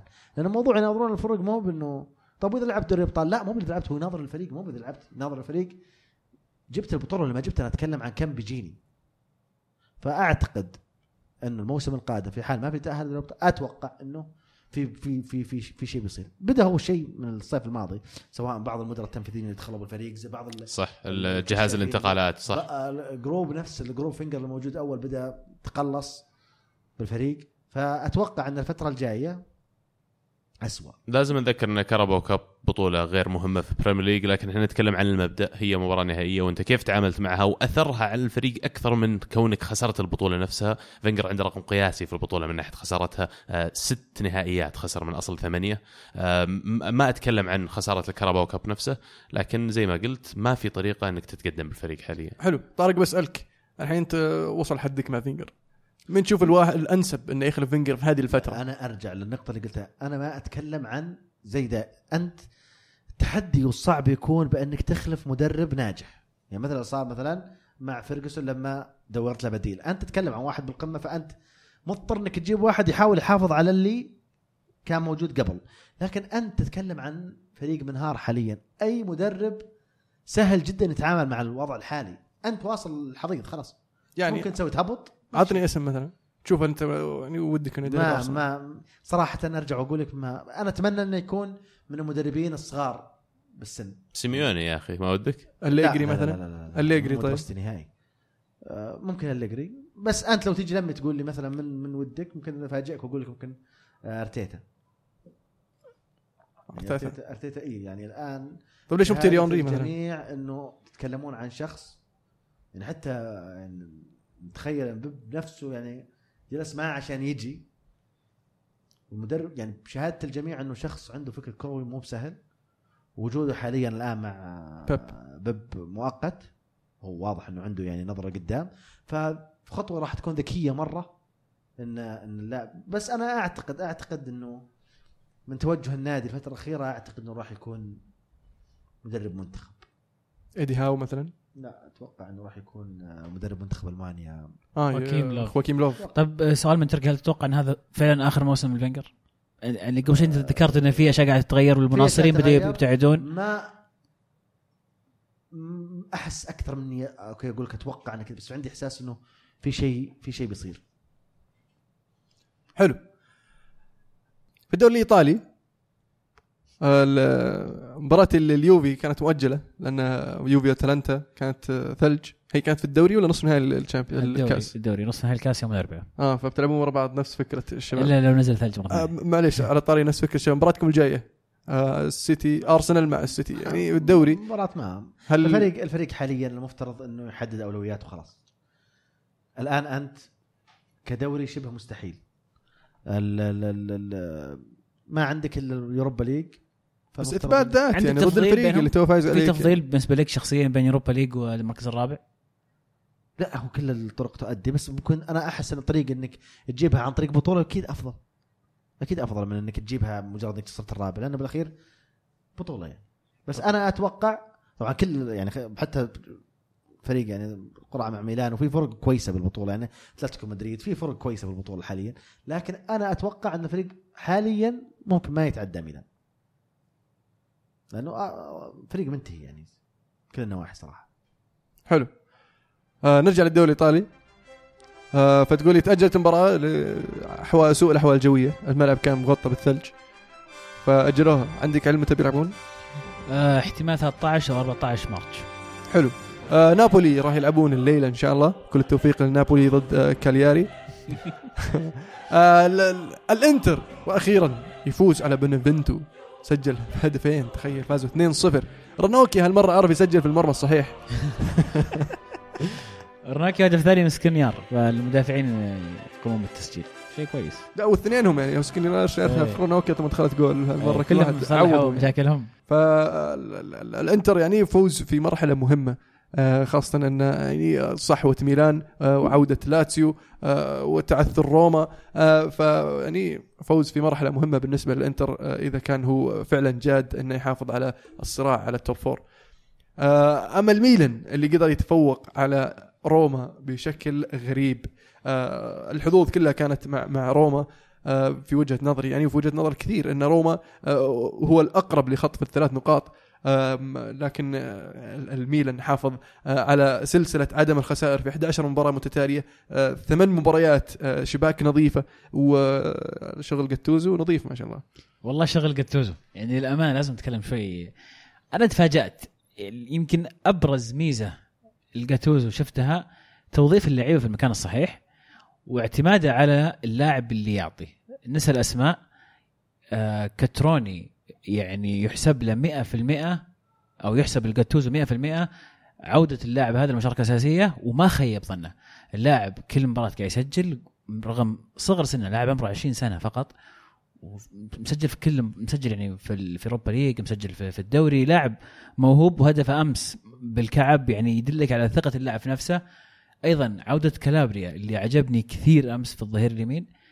شفناه كان فاقد الثقة مع مع أيام آه، مونتيلا أمس كان لاعب من طراز عالي جدا على الظهير اليمين والهدف سجل أيضا هدف رائع يظل السؤال هذا تكتيك جاتوزو ولا وظف اللعيبة في الأماكن الصحيحة وهم عرفوا يلعبون أنا بالذات شلونوغلو على اليسار. وطبعا سوسو على اليمين. سوسو على اليمين بنفنتورا كلهم ادائهم رائع بس نرجع ونقول هل هذا تكتيك مثلا يعني في إضافة تكتيكية من جاتوزو ولا توظيف لعيبة؟ المكان الصحيح أدى إلى هذا الانسجام اللي شفناه. آه، في وجهة نظري التوظيف كان له دور كبير آه، في في في تحسن الميلان. آه، جاتوزو عرف شلون يستغل موهبة كل واحد في مركزه المفضل. أنا تكلمت عن مركز بنفنتورا. اللي هو في في وسط الملعب انه يساند هجوميا وشفناه كيف كان مهم آه، في في آه، نقل الكره قدام في أحيانا صناعة الأهداف أو صناعة الفرص أو تسجيلها أحيانا الأهداف نفسها. آه، آه، سوسو على اليمين آه، أفضل من لما كان يلعب في آه، في وسط الملعب خلف المهاجم. آه، عنده مساحات أكبر آه، في ال- الانطلاقات بالكره التوزيع آه، ال- شوغنوغلو يعني كان له فرصة آه، سابقا يلعب في وسط الملعب آه، لكن لقى مكانه أفضل في في الجناح الأيسر. آه، اختياره واعتماده على كوتروني هذا شيء آه، صراحة يعني يشهد الجاتوزو. آه، مع رغم انه يعني مونتلا ما نسحب منه حق أن مونتلا أعطاه الفرصة الأولى لكن الاعتماد عليه الثقة ال- اللي أعطاها اللاعب وقدر اللاعب يعكس هذه الثقة بأنه قاعد يقدم مستويات رائعة. مبارك يقول السلام عليكم فوز رائع للميلان. ما نبي نمدح في جاتوزو لكن الثبات على التشكيلة والاعتماد على كتروني وأربعة مدافعين كان علاج مثل السحر مع الميلان وهدفين يستاهلون هدف الأسبوع. هدف كتروني بعطيه ألمو وهدف كلابريا لعبد العزيز عشان الناس القاطي. فعلا أيضا أربع دفاع ترى هذه نقطة مهمة. انسى موضوع الثلاثة بطل مو بلازم تلعب بالثلاثه عشان عندك آه، موزاكيو وبونوتشي ورومانيولي عندك آه، ظهيرين ممتازين كلابريا جيد عندك آه، رودريغيز أربع دفاع أشوف انها هي ال- الأنسب وهذا النتائج قاعد نشوفه الآن فعلا تكلمنا إحنا عن ال- الأربعة ثلاثة ثلاثة كيف كانت ناجحة الموسم الماضي مع مونتلا وغلطة مونتلا أنه ما اعتمد على نفس التشكيلة آه، اللي عنده وحاول يطعمها باللعيبة الجداد تدريجيا. على طول قال إيش أنا عندي لعيبة جداد خلينا نحط الخطة المناسبة لهم كلهم. فلعب ثلاثة خمسة اثنين ف يعني حاج شوي وقام يغير ويعدل ويبدل لين انكرش ميلان قريب من المركز الرابع ومنافس على المراكز الأوروبية. فعلا قاعد يقرب و, و... يعني أشوف بيلعبون ضد الإنتر قريب ف... وفرقهم سبع نقاط حاليا. فرصة. فممكن ممكن يكون عندهم فرصة ان يوصلون الرابع. آه، بس آه، هل ممكن؟ يعني إنه يعدون روما والإنتر؟ أنا فاجئوني كثير بصراحة من المباراه وأنا كنت اتوقعها تعادل آه كنت أتوقع أن الميلان يحافظ على سلسلة عدم الخسائر. آه لكن بحكم المباراة في في في الأولمبيكو في ملعب روما آه توقعت أن روما يكون أفضل آه شوي من اللي كان عليه. آه كان سيء جدا روما. آه تفاجأت كيف. طب بداية المباراة كان روما له الأفضلية. لكن من أنتصف الشوط الأول والشوط الثاني كامل كان كان ميلان كأنه يلعب في ملعبه. فكان شيء عجيب روما بصراحة. هذا سؤال عبد الإله أيضا يقول تتوقعون ميلان يتأهل للأبطال؟ الأسبوع الماضي أنا قلت لا. ويعني اليوم برضو أرجع يعني أحس أنا ما أتوقع. أنا اشوفهم في في يعني في صحوة. وفي أمل. وفي أمل. نقطيا ما- كل شيء ممكن طبيعي. فعلا. لكن آه، ما زلت أشعر إن آه، في فرق. أنا ما أتوقع خاصة إذا يعني ركزوا على البطولتين اللي هي الدوري وال Europa League. إذا ركزوا على الثنتين وحاولوا يوصلون يعني أبعد في ال Europa League خلينا نقول عدوا أرسنال. آه،. بي- بيضيعون بينهم وما راح يقدرون. واستمرارهم في ال Europa League أعتقد آه، أو خروجهم راح يلعب دور كبير. ونعمة هذه ترى انه طلع له طلع لنا ولهم دور كبير أرسنال وميلان لأن اللي بيطلع منها يطلع من بدري ويروح يركز على الدوري. ميلان نقطيا لو تشوف آخر شهر شهرين آه، معدل تجميع النقاط بالنسبة لهم مقارنة بالأندية اللي فوقهم لاتسيو وروما وإنتر. أتوقع انه لو كمل لنهاية الموسم على نفس المعدل كل الفرق هذه ميلان راح يصير المركز الرابع. بس السؤال هو هل يقدرون يواصلون الصحوة؟ ثامر يقول لي باعتذار من عبد العزيز لوصفه للمربع جاتوزو بأنه ما كان مركز مع المدربين الكبار اللي دربوه. كلها الأرقام الحلوة وهو مو مركز. هاشتاج حزب شبيحة المربع. وحاط صورة لأرقام جاتوزو. والله شوف أنا إلى الآن يعني هذا قلناه قبل شوي. هو توظيف جاتوزو كان توظيفه رائع ويحسب له. تكتيكيا أعتقد نحتاج وقت أكثر نحكم عليه تكتيكيا.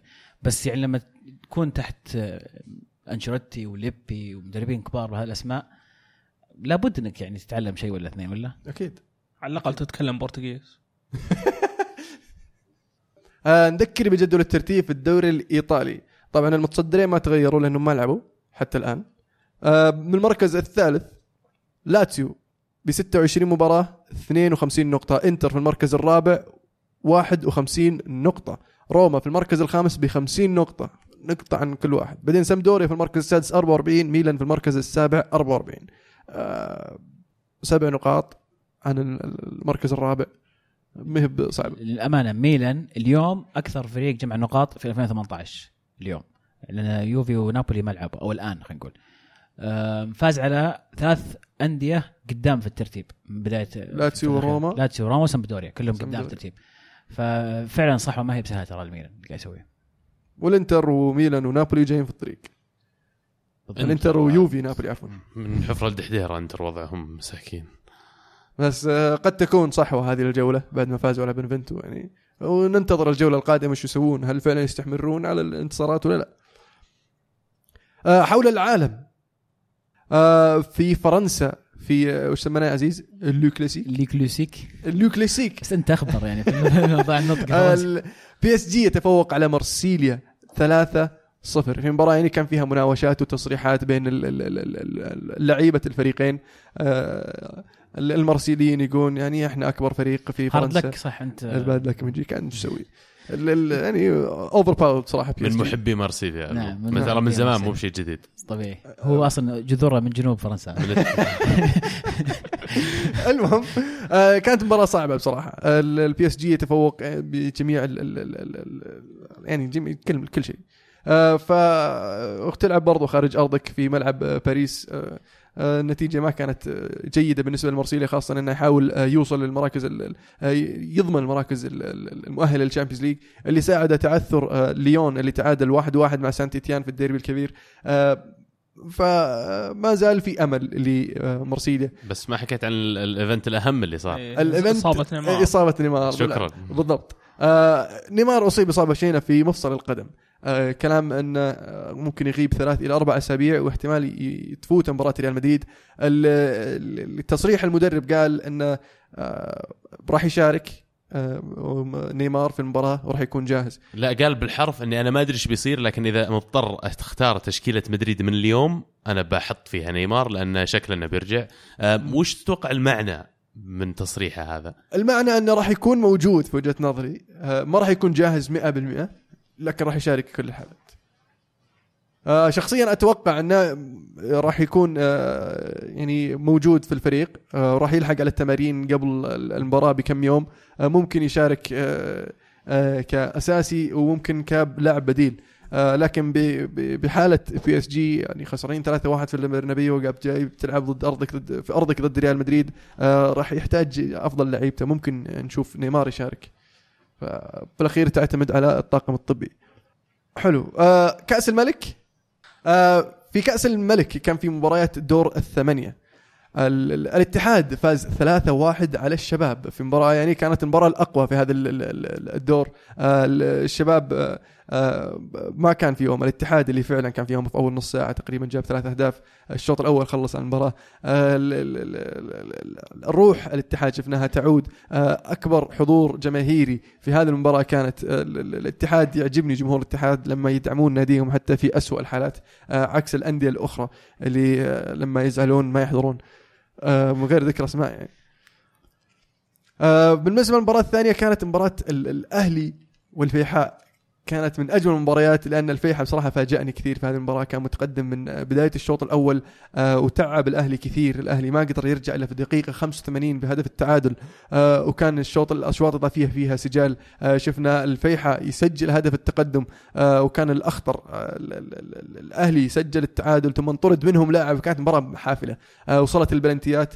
على ما يبدو أن الضغط آه، يعني النفسي وقلة الخبرة أثرت على لعيبة الفيحاء في آه، ضربات الترجيح رغم أن الفيحة تقدموا بفرق آه، تقريبا هدفين يعني كانوا متقدمين في البنتيات أيضا. آه، بس آه، ضيعوها غريبة. آه، مبروك الاهلي التأهل. آه، مباراة الأهلي القادمه راح تكون ضد الفيصلي اللي قدر يفوز على آه، القادسية القادسية اللي طلع الهلال آه، في ال- الجولة السابقة. آه، تقدم القادسية بهدف آه، في الشوط الأول 1-0 لكن قدر يقلبها الفيصلي 3-1 بلنتيين وهدف يعني الهدف الثالث كان آه، زي رصاصة الرحمة. ال- ال- الباطن يتفوق مرة أخرى على نادي النصر. في الثاني مباراة يلعبونها بعد على طول ثلاثة ثم لعبوا معهم في الكاس فازوا عليهم 1-0 بهدف يعني آه، روعة بصراحة. هدف غدار آه وقدروا يوصلون لنصف النهائي. أول مرة في تاريخ النادي نصف نهائي كأس الملك. آه راح يلعبون ضد الاتحاد راح تكون مباراة صعبة. آه وقد نشوف يعني نهائي يعني جداوي. إيش تقول يا عبد- الله؟ والله أقول من زمان عن كأس الملك ال semi final ما فيه لا النصر الهلال لا مو بس تقول ولا- حقت ولا حفر نادي- باطن وتناسي الهلال. ولا يعني نادي من الرياض. يقول لك أول مرة من 60 عام ولا نادي من الرياض في نصف نهائي الملك. ف يعني شيء عجيب. عموما hard luck يا عبد الله. يعني أسبوع سيء أتوقع. كنصراوي كار- وأرسناوي أتوقع أسبوع يعني ثلاثة هنا وثلاثة. هنا وواحد هنا و... لا يعني تلعب مع الباطن مرتين وتلعب مع سيتي مرتين. فأتوقع الوضع. لا و- كلهم ضاع نفس الطقم صح؟ اي كلهم سماوي وكأرسنالي آه، نصراوي بعد تراني متعود فعادي يعني.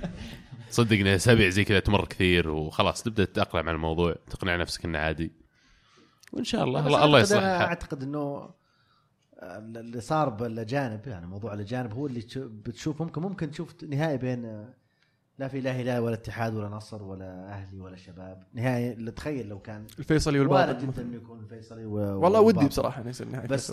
وش اللي وصلنا للمرحلة هذه يعني هو إنه موضوع الاجانب الس- السبعة أعتقد هو اللي خلى شوي في تكافؤ بين فرق الوسط وال, وال... وال... أنا خلينا نقول بين الوسط وبين الفرق المد... ال- ال- الكبيره كبير لكن هل هي هذه إيجابية أو سلبية؟ هي هنا السؤال. هل هو بيفيد الفرق الكبيرة موضوع هذا؟ هنا السؤال. راح يفيد الفرق الصغيرة بالعكس. وإذا تحسنت الفرق الصغيرة راح يتحسن الدوري ككل. وراح يصير منافس أعلى. انت انت أنت عندك كذا جبهة بد يعني أنت ما ما تعامل الفرق الكبيرة كفرق فقط تلعب بالدوري. أنت تعامل الفرق الكبيره إنه أنت الفرق الكبيره مفترض إنه تلعب كويس بالبطولات القارية. كيف أنا بلعب كويس بالبطولة القارية؟ وأنا عندي آه، مضطر إني أتخلى عن ثلاثة اجانب نجي تلعب أساسي. تلعب أسيوية. ثلاثة اجانب شلون؟ أحطهم أساسيين ذولا. ولا ثاني شيء أنت دورك كفرق قويه برضو إنتاج لاعبين. أنا الحين سبعة صاروا اللاعبين الأساسيين كلهم أجانب. أنا كيف أعطي فرصة للاعبين السعوديين الكويسين؟ يعني فيها سلبيات مو كلها إيجابية بس إيجابية من ناحية إنه الدوري راح يكون أقوى. كيف تلافوا الدول؟ طب أوكي تقول الدوري الانجليزي طب نفس الكلام. فيها آه، لو يمكن تشكيلة أعتقد مباراة تشيلسي كانت اللي راحت ضد آه، برشلونة. ضد برشلونة. ما في ولا لاعب ولا. ولا إنجليزي. بس إنه هنا بتدفع ثمن موضوع المنتخب.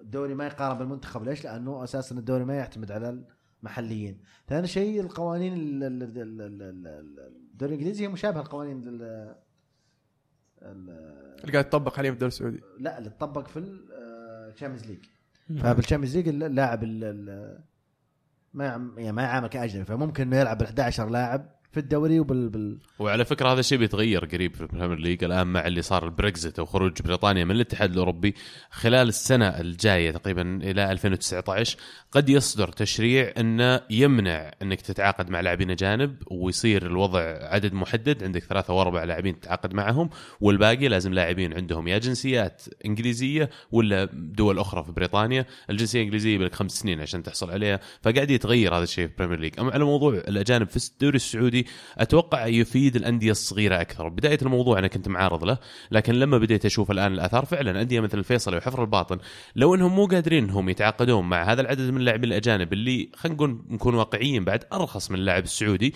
ما كان يقدر يجيب لك لاعب بنفس المستوى السعودي لأن اللاعب السعودي إذا صار توب دائما بيختار يا النصر يا الهلال يا الأهلي يا الاتحاد. والصعب إنه يطلع برا هذول الأربع أندية بالذات إنه عندهم فلوس يعني.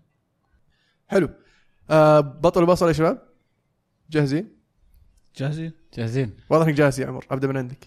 طيب آه، بطل الأسبوع بالنسبة لي آه، بعطيها وليان اللي أدى ضد برشلونة ويونايتد. اداء يعني ذكرنا قبل كم من سنة يوم تشيلسي كان داج.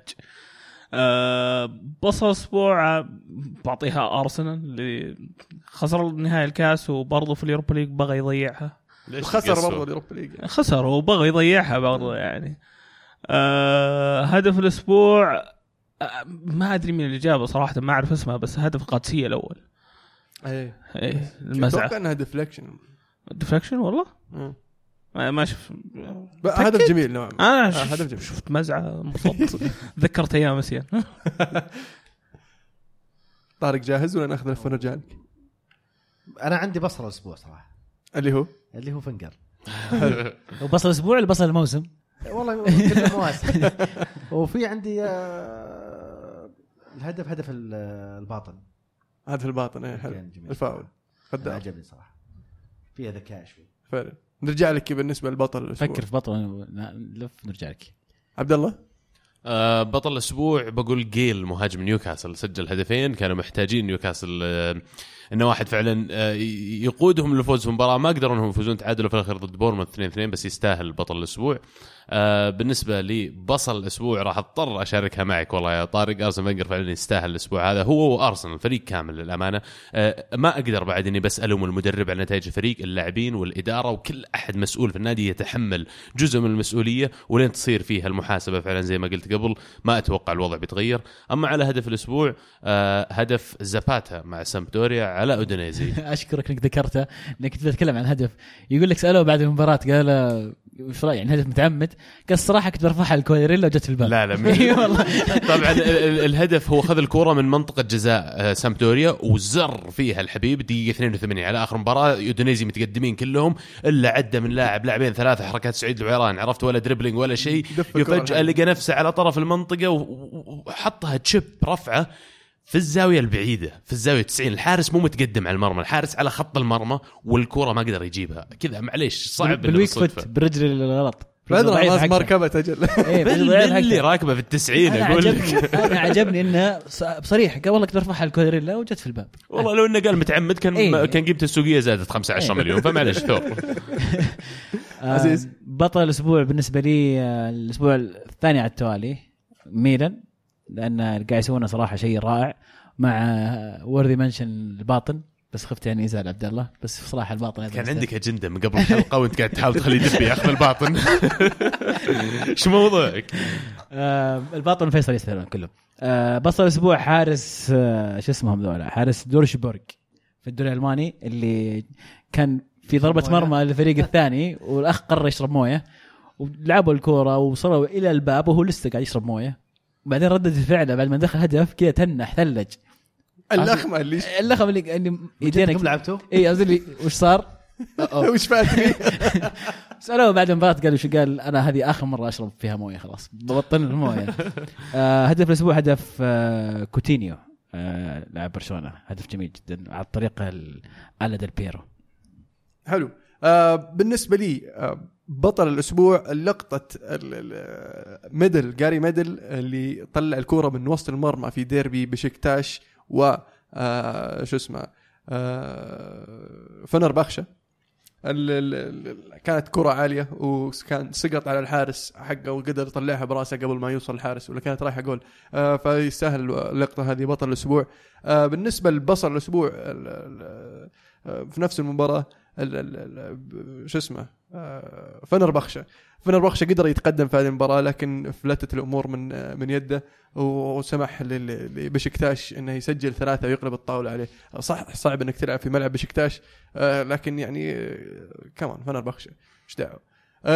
هدف الأسبوع بالنسبة لي هدف كان في دوري lower leagues في فرنسا.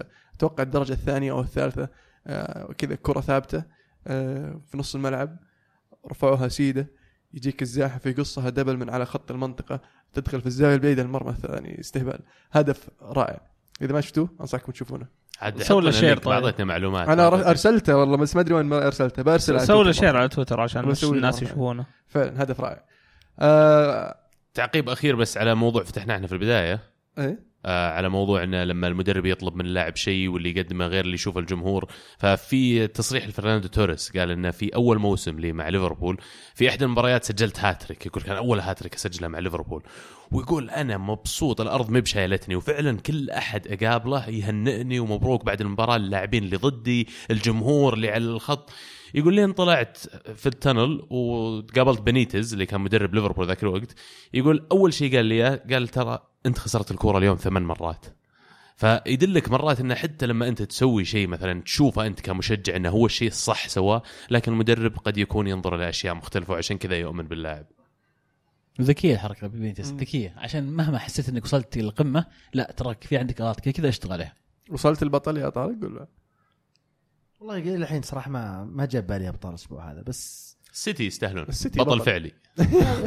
لا ما كان ما كان حتى ال- ال- ما كان مبهر ترى حتى كانوا قدام ما كان ذاك الإبهار. بس يمكن يمكن اتفق معك. ويليام كان استثنائي ترى. اجويرو خمس مباريات خمس مباريات ورا بعض ضد أرسنال كلها يسجل فيها جول. ما كل العالم ذي كل سيلفا.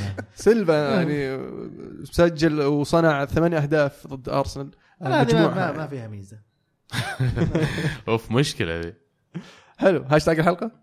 الهاشتاج هاشتاج هاشتاج فقط. هاشتاج الكره معنا. آه، محمد يقول أنا مو بغابني الا نجوم منتخبنا راحوا أسبانيا عشان يجلسون على المدرجات وفوق كذا أنديتهم تضررت. بعدم وجودهم أكبر مثال نادي الاتحاد. هو أتوقع النادي المتضرر أو أكبر أندية المتضرر كان نادي الاتحاد بحكم الظروف اللي مارين فيها يعني. الكل الكل متفق إن هذه الحركه يعني الطريقة هذه غير مجديه من الأساس.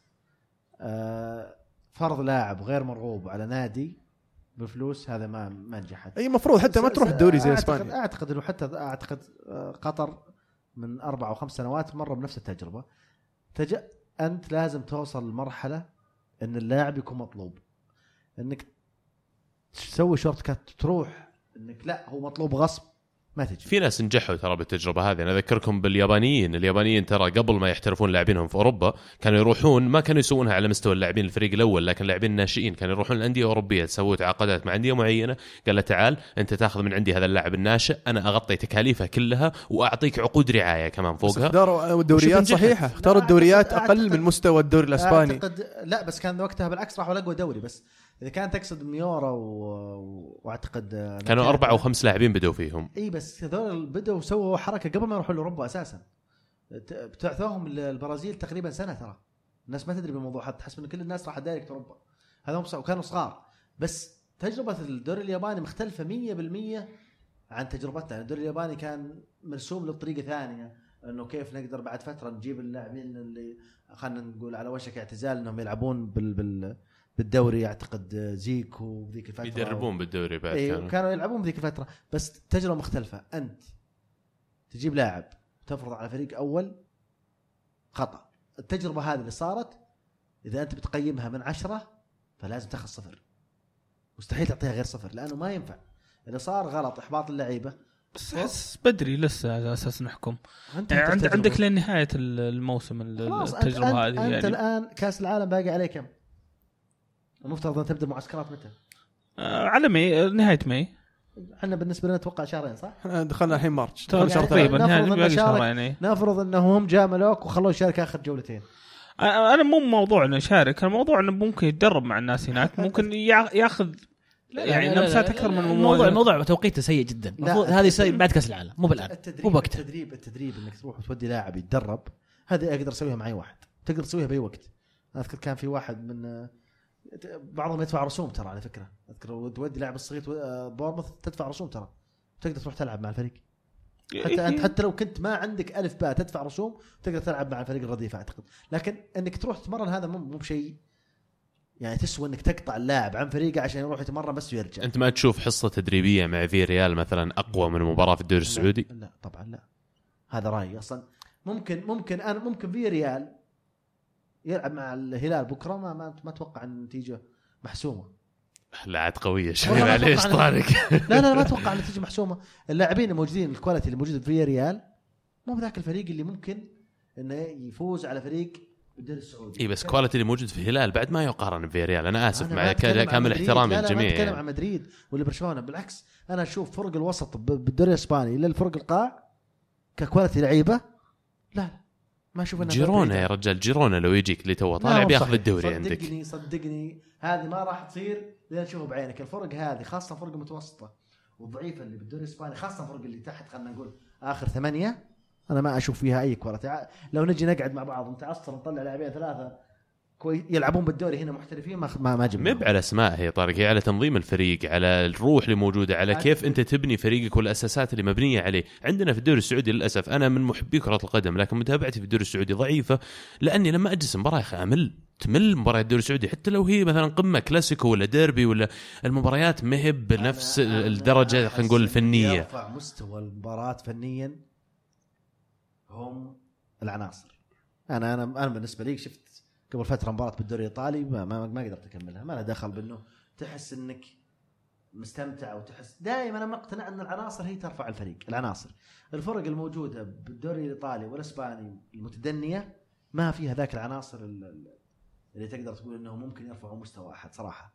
طب المقياس هي البطولات القارية. طب نفس الشيء الأندية السعودية في البطولات القارية مو بأدائها مو بلهناك. وش وصلنا نهائيا آخر خمس سنوات آخر عشر سنوات.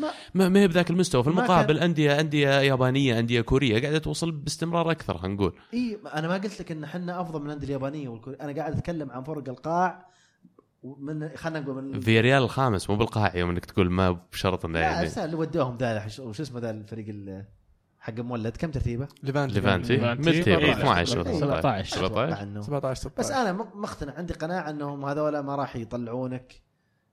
اللاعب ال level ثاني الفرق هذه. ثاني شيء نتك- نتكلم عن نرجع قاريا هنا عندنا. أداء الفرق أنا أشوف قاريا ممتاز. ال- ال- الهلال كان كويس بآخر ثلاث نسخ خلينا نقول أو آخر أربع نسخ كان أداء كويس. بس برضو إلى الآن حنا مع اليابانيين والكوريين مظلومين بموضوع ال- ال season هذا. أنا أشوف إنه ظلمتنا كذا مرة. أنا صحيح.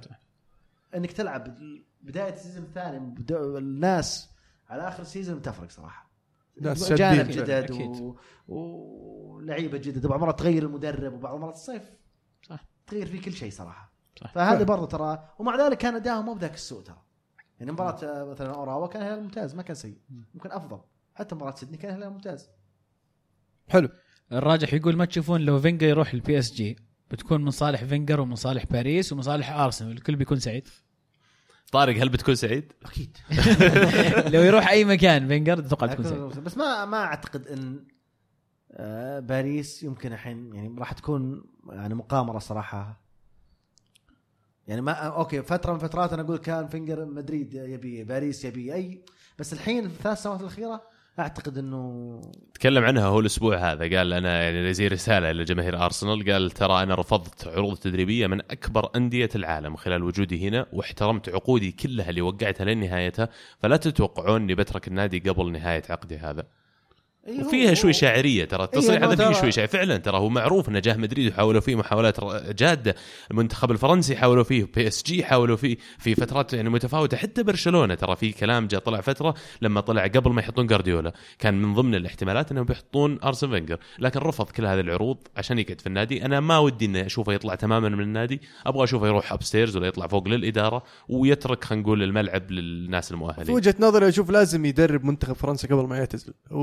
وأشوف إن الفترة المناسبة له آه، بعد كأس العالم. بعد كأس العالم عندك تصفيات اليورو تلعب مع اليورو إذا زبطت معك كمل كأس هو, العالم. هو نفسه كشخصية ضد تدريب المنتخبات هو كشخص. مم. هو أساسا ضد تدريب.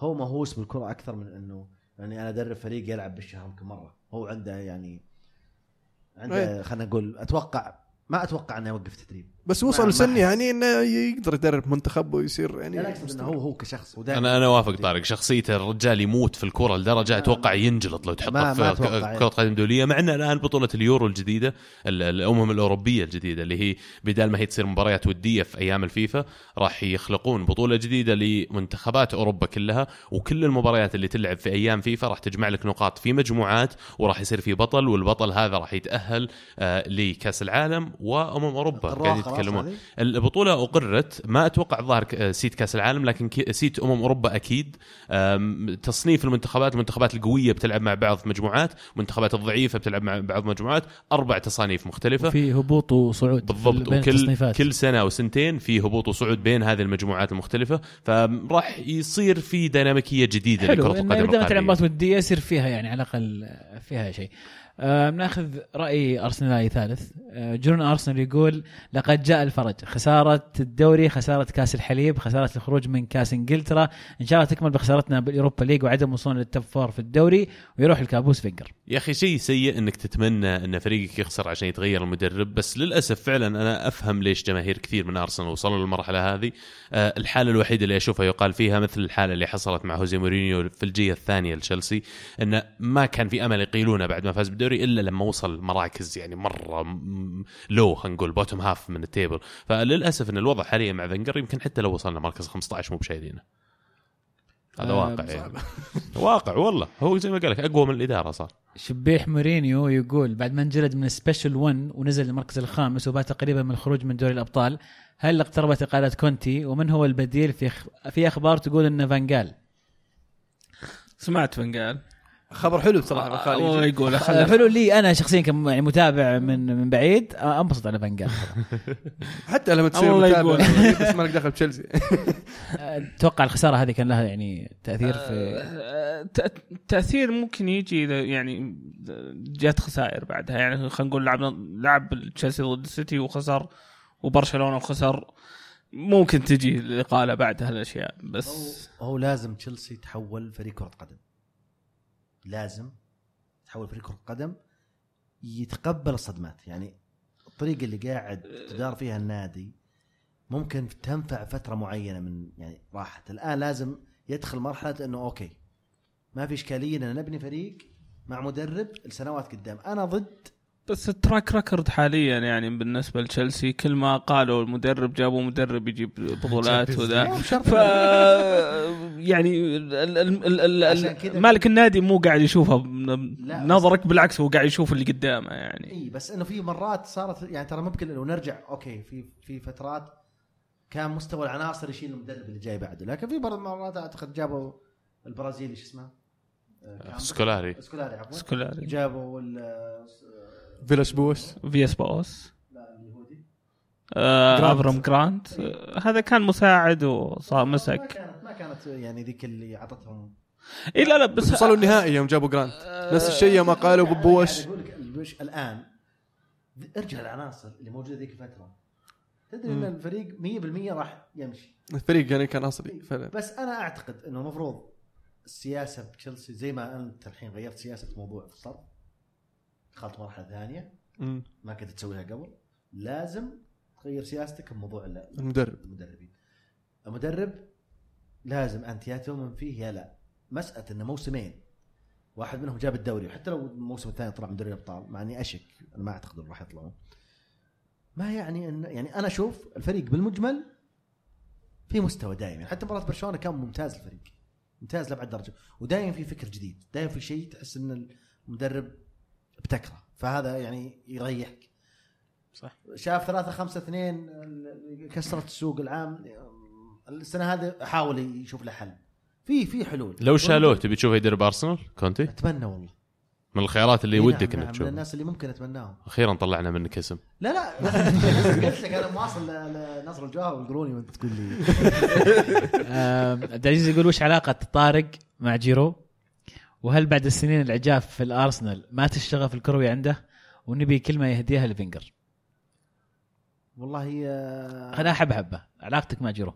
لا أنا قلت لك ممكن وضحتها أول شيء أنا أحب اللاعب اللي يلعب بروح وخصوصا أنا أحب اللاعب البدني يعني بشكل عام أحب اللاعب اللي يتميز الناس- بالقوة الناس. ممكن يروحون لل- للاعب اللي صح لا أنا أحب اللاعب البدني أحب اللاعب اللي يضرب رأس أنا كذا أنا بالنسبة لي تقول لي تختار واحد يسحب له بثلاثة أربعة ولا واحد شوف كمهاجم ولا بشكل عام؟ كمهاجم تتكلم إيه. مهاجمين أتفق ولا معك. واحد يطلع له مترين فوق و... أنا كذا الهدف اللي بالرأس هذا ترى يفتح لك نفسياً. يفتح لك آه، إيه. مجالات أخرى نفسيا وفوق كذا اللاعب قلت لك عنده روح مو بسهل ثاني شيء اللاعب ك ك خلينا نقول كمسيرة ترى هو ما جاء الارسنال مثل الباقيين ما جاء واحد صغير وبرز وجاء الفريق ترى لاعب إنه يجي أرسنال عمره 26 سنة. جاء هداف الدوري ما الفرنسي. بدت مسيرته في كرة القدم البروفيشنال اللي عمره 21 سنة اللاعب يعني أتكلم عن لاعب كبير بالعمر. كيف لاعب كبير بالعمر يوصل الفريق يكسر رقم ال 100 هدف مع إن الأغلب مختلف عليه. تخيل يعني ما نتكلم إحنا يمكن في بعضهم يقول لك اللاعب عاهة أصلا مو لاعب. حرام. لا لا الجماهير ارسنال اللي فعلا يتابعون يا أخي يقدرون اللاعب. في, في ناس عندهم الفكر هذا. في ناس أصلا أي لاعب ما يرتب بسرعة ترى مو مو مو بلاعب. ف لاعب كسر المية. ما جاء مؤسس صح؟ هذا هذا رأيي أنا. قدر إنه يدخل الفورمة هذه يؤدي. انتقل بعد الثلاثين بسعر دبل اللي جاء فيه. وانتقل أنا أشوف إنه طلع الفريق أفضل كفريق الآن حاليا. تشيلسي كعناصر أفضل من أرسنال كطموح أفضل من أرسنال. فهو راح ليفل ثاني تخيل بعد الثلاثين. فهذه المسيرة هذه الطريقة ال- تفكير اللاعب وإنه والآن هو تخيل إنه هو رقم واحد في فرنسا كمهاجم الآن. تخيل الآن هو رقم واحد فرنسا. ممكن ننصدم أنا أتوقع ترى ممكن احتمال ينتهي كأس العالم وهو تاريخيا على مستوى فرنسا ظهر الثالث أو الثاني آه، كهدافين على مستوى تاريخ فرنسا. تخيل. الناس ما ما تلاحظ شيء مع واحد بدأت مسيرته كبير. ما بدأ مثلا يعني لعب ظهر أول مباراة اساسي لعب المنتخب عمره 25 و 26 تخيل. فتخيل كل الأرقام هذه كيف إن اللاعب يشتغل على نفسه. بس هذا الجزئيات اللي تعجبني فيه. مهاري في جزء في في مهارة ممكن ما تعجبك. في بعضهم يقول لك أنا بالراس ما اللمسات هذه التكنيك مثلاً اللي عنده. بالراس يقول لك ما بالعكس ما ما أحب. في ناس يقول لك لا مهارة الهدف بالراس ال- ال- ال- ال- جول العقرب. اي ففي أنا أنا بالنسبة لي أحب اللاعب. النقطه الثانية اللي هي؟ آه، بعد السنين العجاف مع أرسنال هل فقدت الشغف الكروي؟ والله هو هذا هو دائما يعني الواحد يسأل نفسه هل, هل أنا وصلت المرحله هذه أو لا. بس كلها تنتهي آه، ساعة ثلاثة ونص العصر يوم السبت. تفاجئ إنك تحترم مباراه وجالس بس على الأقل أنت عندك الهلال يعوض هذا النقص في, في, الانتصارات ذي في ممكن بس أنا أنا ممكن قاعد أقول بيني وبين نفسي إنه أنا الظاهر إني أنا يعني فيني نوع من ال- ال- المازوخية الكروية أحب إني يعني أذكر أكثر فترة تلقاني مثلا أميل للهلال فيها وأتابع الفترة اللي يكون الهلال فيه drop. ما أدري يمكنها كذا يعني. يا رجال نفس العقدة هي العالمية في هنا وهناك. أرسنال ما قد وصل العالمية. والله. آه كلمة تهديها لفينجر رحل كفايه من قلب ذي. طيب MS 4 يقول هل تتوقعون إن خميس رودريغيز يكمل بالبايرن ولا يسحب ويرجع مدريد؟ وأيضا ليفاندوسكي هل بيكمل ولا يشوف له نادي جديد؟ ومن أفضل بديل لريبيري وروبن؟ أتوقع رودريغيز لا ذا ولا ذا لا لا أتوقع رودريغيز بيسوون فيه مدريد زي ما سووا مع موراتا بيسحبونه عشان يبيعونه بأغلى لأن أي. الحين البايرن يقدر يشتريه ب 35 بس إذا جاك عرض الحين ب 50 أو 70 لا بسحبه تعال بالضبط ب 70. أنا أقول لك لا ذا ولا ذا ما راح يكون مع البايرن ولا مدريد فبيروح لفريق ثاني إيه. فأنا أتوقع إنهم يسحبونه عشان يبيعونه وفي كلام يعني عن سالفة ليفربول وأنا أيد صراحة ليفربول يجيبونه خميس. أنا أتوقع يكمل في البايرن. آه ليفاندوسكي؟ ليفاندوفسكي والله في كلام يعني غير ال- ال- ال- الوكيل أعماله. فممكن آه، يصير يروح الطريق يروح مدريد هو. آه، وكيل أعماله بيني زهافي واحد آه، إسرائيلي. هو يقال إنه كان مهندس صفقة نيمار. قبض له 23 مليون يورو يقولون على صفقة نيمار لحالها ك commission ومعروف إن ال- ال agent هذا إذا دخل في صفقة يسويها باللهيبة. ويقال إنه تخاطب already مع إدارة مدريد ومدريد مستعدين يقدمون 150 مليون يورو عشان يحصلون عليه. أتوقع يستاهل. يعني مهاجم أنت تلاقي أفضل مهاجم في العالم لو تاخذ رقم واحد هو. بالنسبة لي على الاقل بديل آه، روبن وريبري سمعنا كلام عن آه، مالكم اللي كان صفقة كان يعني في أجندة آه، أرسنال. عندهم. يقال يعني. عندهم جاهزين يا أخي أجنحة. عندهم كومان ويلعب الطرف الثاني مين؟ بس ما في. لا ويلعبون لما مباراه فولفس مباراة بشكتاش ما لعب لا روبن ولا ريبيري. لعبوا بكومان. مولر, مولر. ومولر على الطرف ها؟ اي بس هم أتوقع يبغون ال- نوعية اللاعب اللي زي ريبيري زي آه، أي في الكلام اللي قاعد يطلع في الصحافة اللعيبة الشبان مثل ليون بيلي من آه، ليفركوزن ذكرناه قبل ونفس الشيء آه، براندت برضو من ليفركوزن. كلام مالكم كان قريب صار له كم يوم طالع إنه باين يفكر في مالكم فواضح إن توجه البايرن اللعيبة الشبان. حتى بوليسيتش كان داخل من ضمن القائمة اللي يفكر فيها بايرن ميونخ إنه يخلفون روبن وريبيري. فقد يكون توجه البايرن آه، إلى اللعيبة الشبان. ممكن نشوفهم يخ- يخطفون واحد وممكن نشوفهم يخطفون واحد برضو من اللعيبة اللي اللي ذكرنا الحلقة الماضية اللي اللي يفاجئونا بيتوقعون يوقعون معهم مثل مثلا جاريث بيل مثلا مثلا. ما استبعد إن جاريث بيل يدخل في سالفة آه، ليفاندوفسكي وينزلونه من 150 إلى 100 مثلا. وعندهم تجربة إنجليزية ناجحة قبل ترى لو تذكرون. أوين هارجريفز. إيه. آه، أنس يقول الأخ عبد الله إن شاء الله معاكم. هات سبب مقنع لبقاء فينجر أول شيء شكرا إن شاء الله معكم.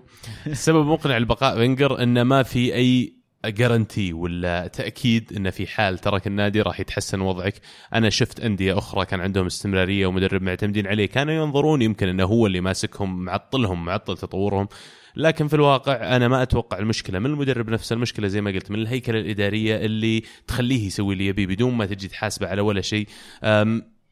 الرجال في مخه كوره، الرجال واضح من المدرب من اللاعبين اللي لعبوا معاه كلهم كيف يعشقون أسلوبه ويعشقون يجون للنادي عشان يتدربون تحت هذا المدرب، هذه كلها أشياء إيجابية لازم ما نغفلها كمان، فهذه هذه أشياء ممكن إنك تقول المفروض تقعده. طلال يقول لو كانت إدارة السيتي إدارة سعودية لاقالت بيب العام واقاله. وقالت زيدان الموسم هذا ودياز سلب. سلب عمله ومن حق الجمهور يعرف ليه دام دام يدعم ناديه ماديا ويحضر قرار ارتجالي خائب صارت مع دونس وتكررت هالموسم. آه يوسف يقول بالنسبة لياسر قحطاني صح انه مستواه سيء لكن أنا أشوف إن عنده الإضافة. وعلى الأقل ياسر أحسن من مختار وريفاس وش الإضافة بس؟ يعني يمكن الخبرة؟ غير الخبرة يعني. الخبرة؟ ما. مور هو هو دايم أي نجم أنا أشوف نص دائما أقول هالشاب نص مستوى نص المسيره نص مسيرة أي واحد هي اختيار توقيت الاعتزال. متى ما كان ناجح اختيار التوقيت هذا تأكد إنه كمل مسيرته خلاص. يعني خلينا نتخيل مثلا فينجر مثلا مشى من أرسنال مثلا 2007 مثلا لما طلع جيل سيسك و وصل نهائي ال Champions. وقدر إنه يطلع فريق بعد ما مشى منه تقريبا فريق. فريق كان منافس ممتاز. تخيل مثلا شوف مثلا آه، فيرجسون مستحيل أحد آه، يلومه أساسا أو يتكلم. شوف آم، الناسي بس اللي جاب كأس العالم 98 لفرنسا.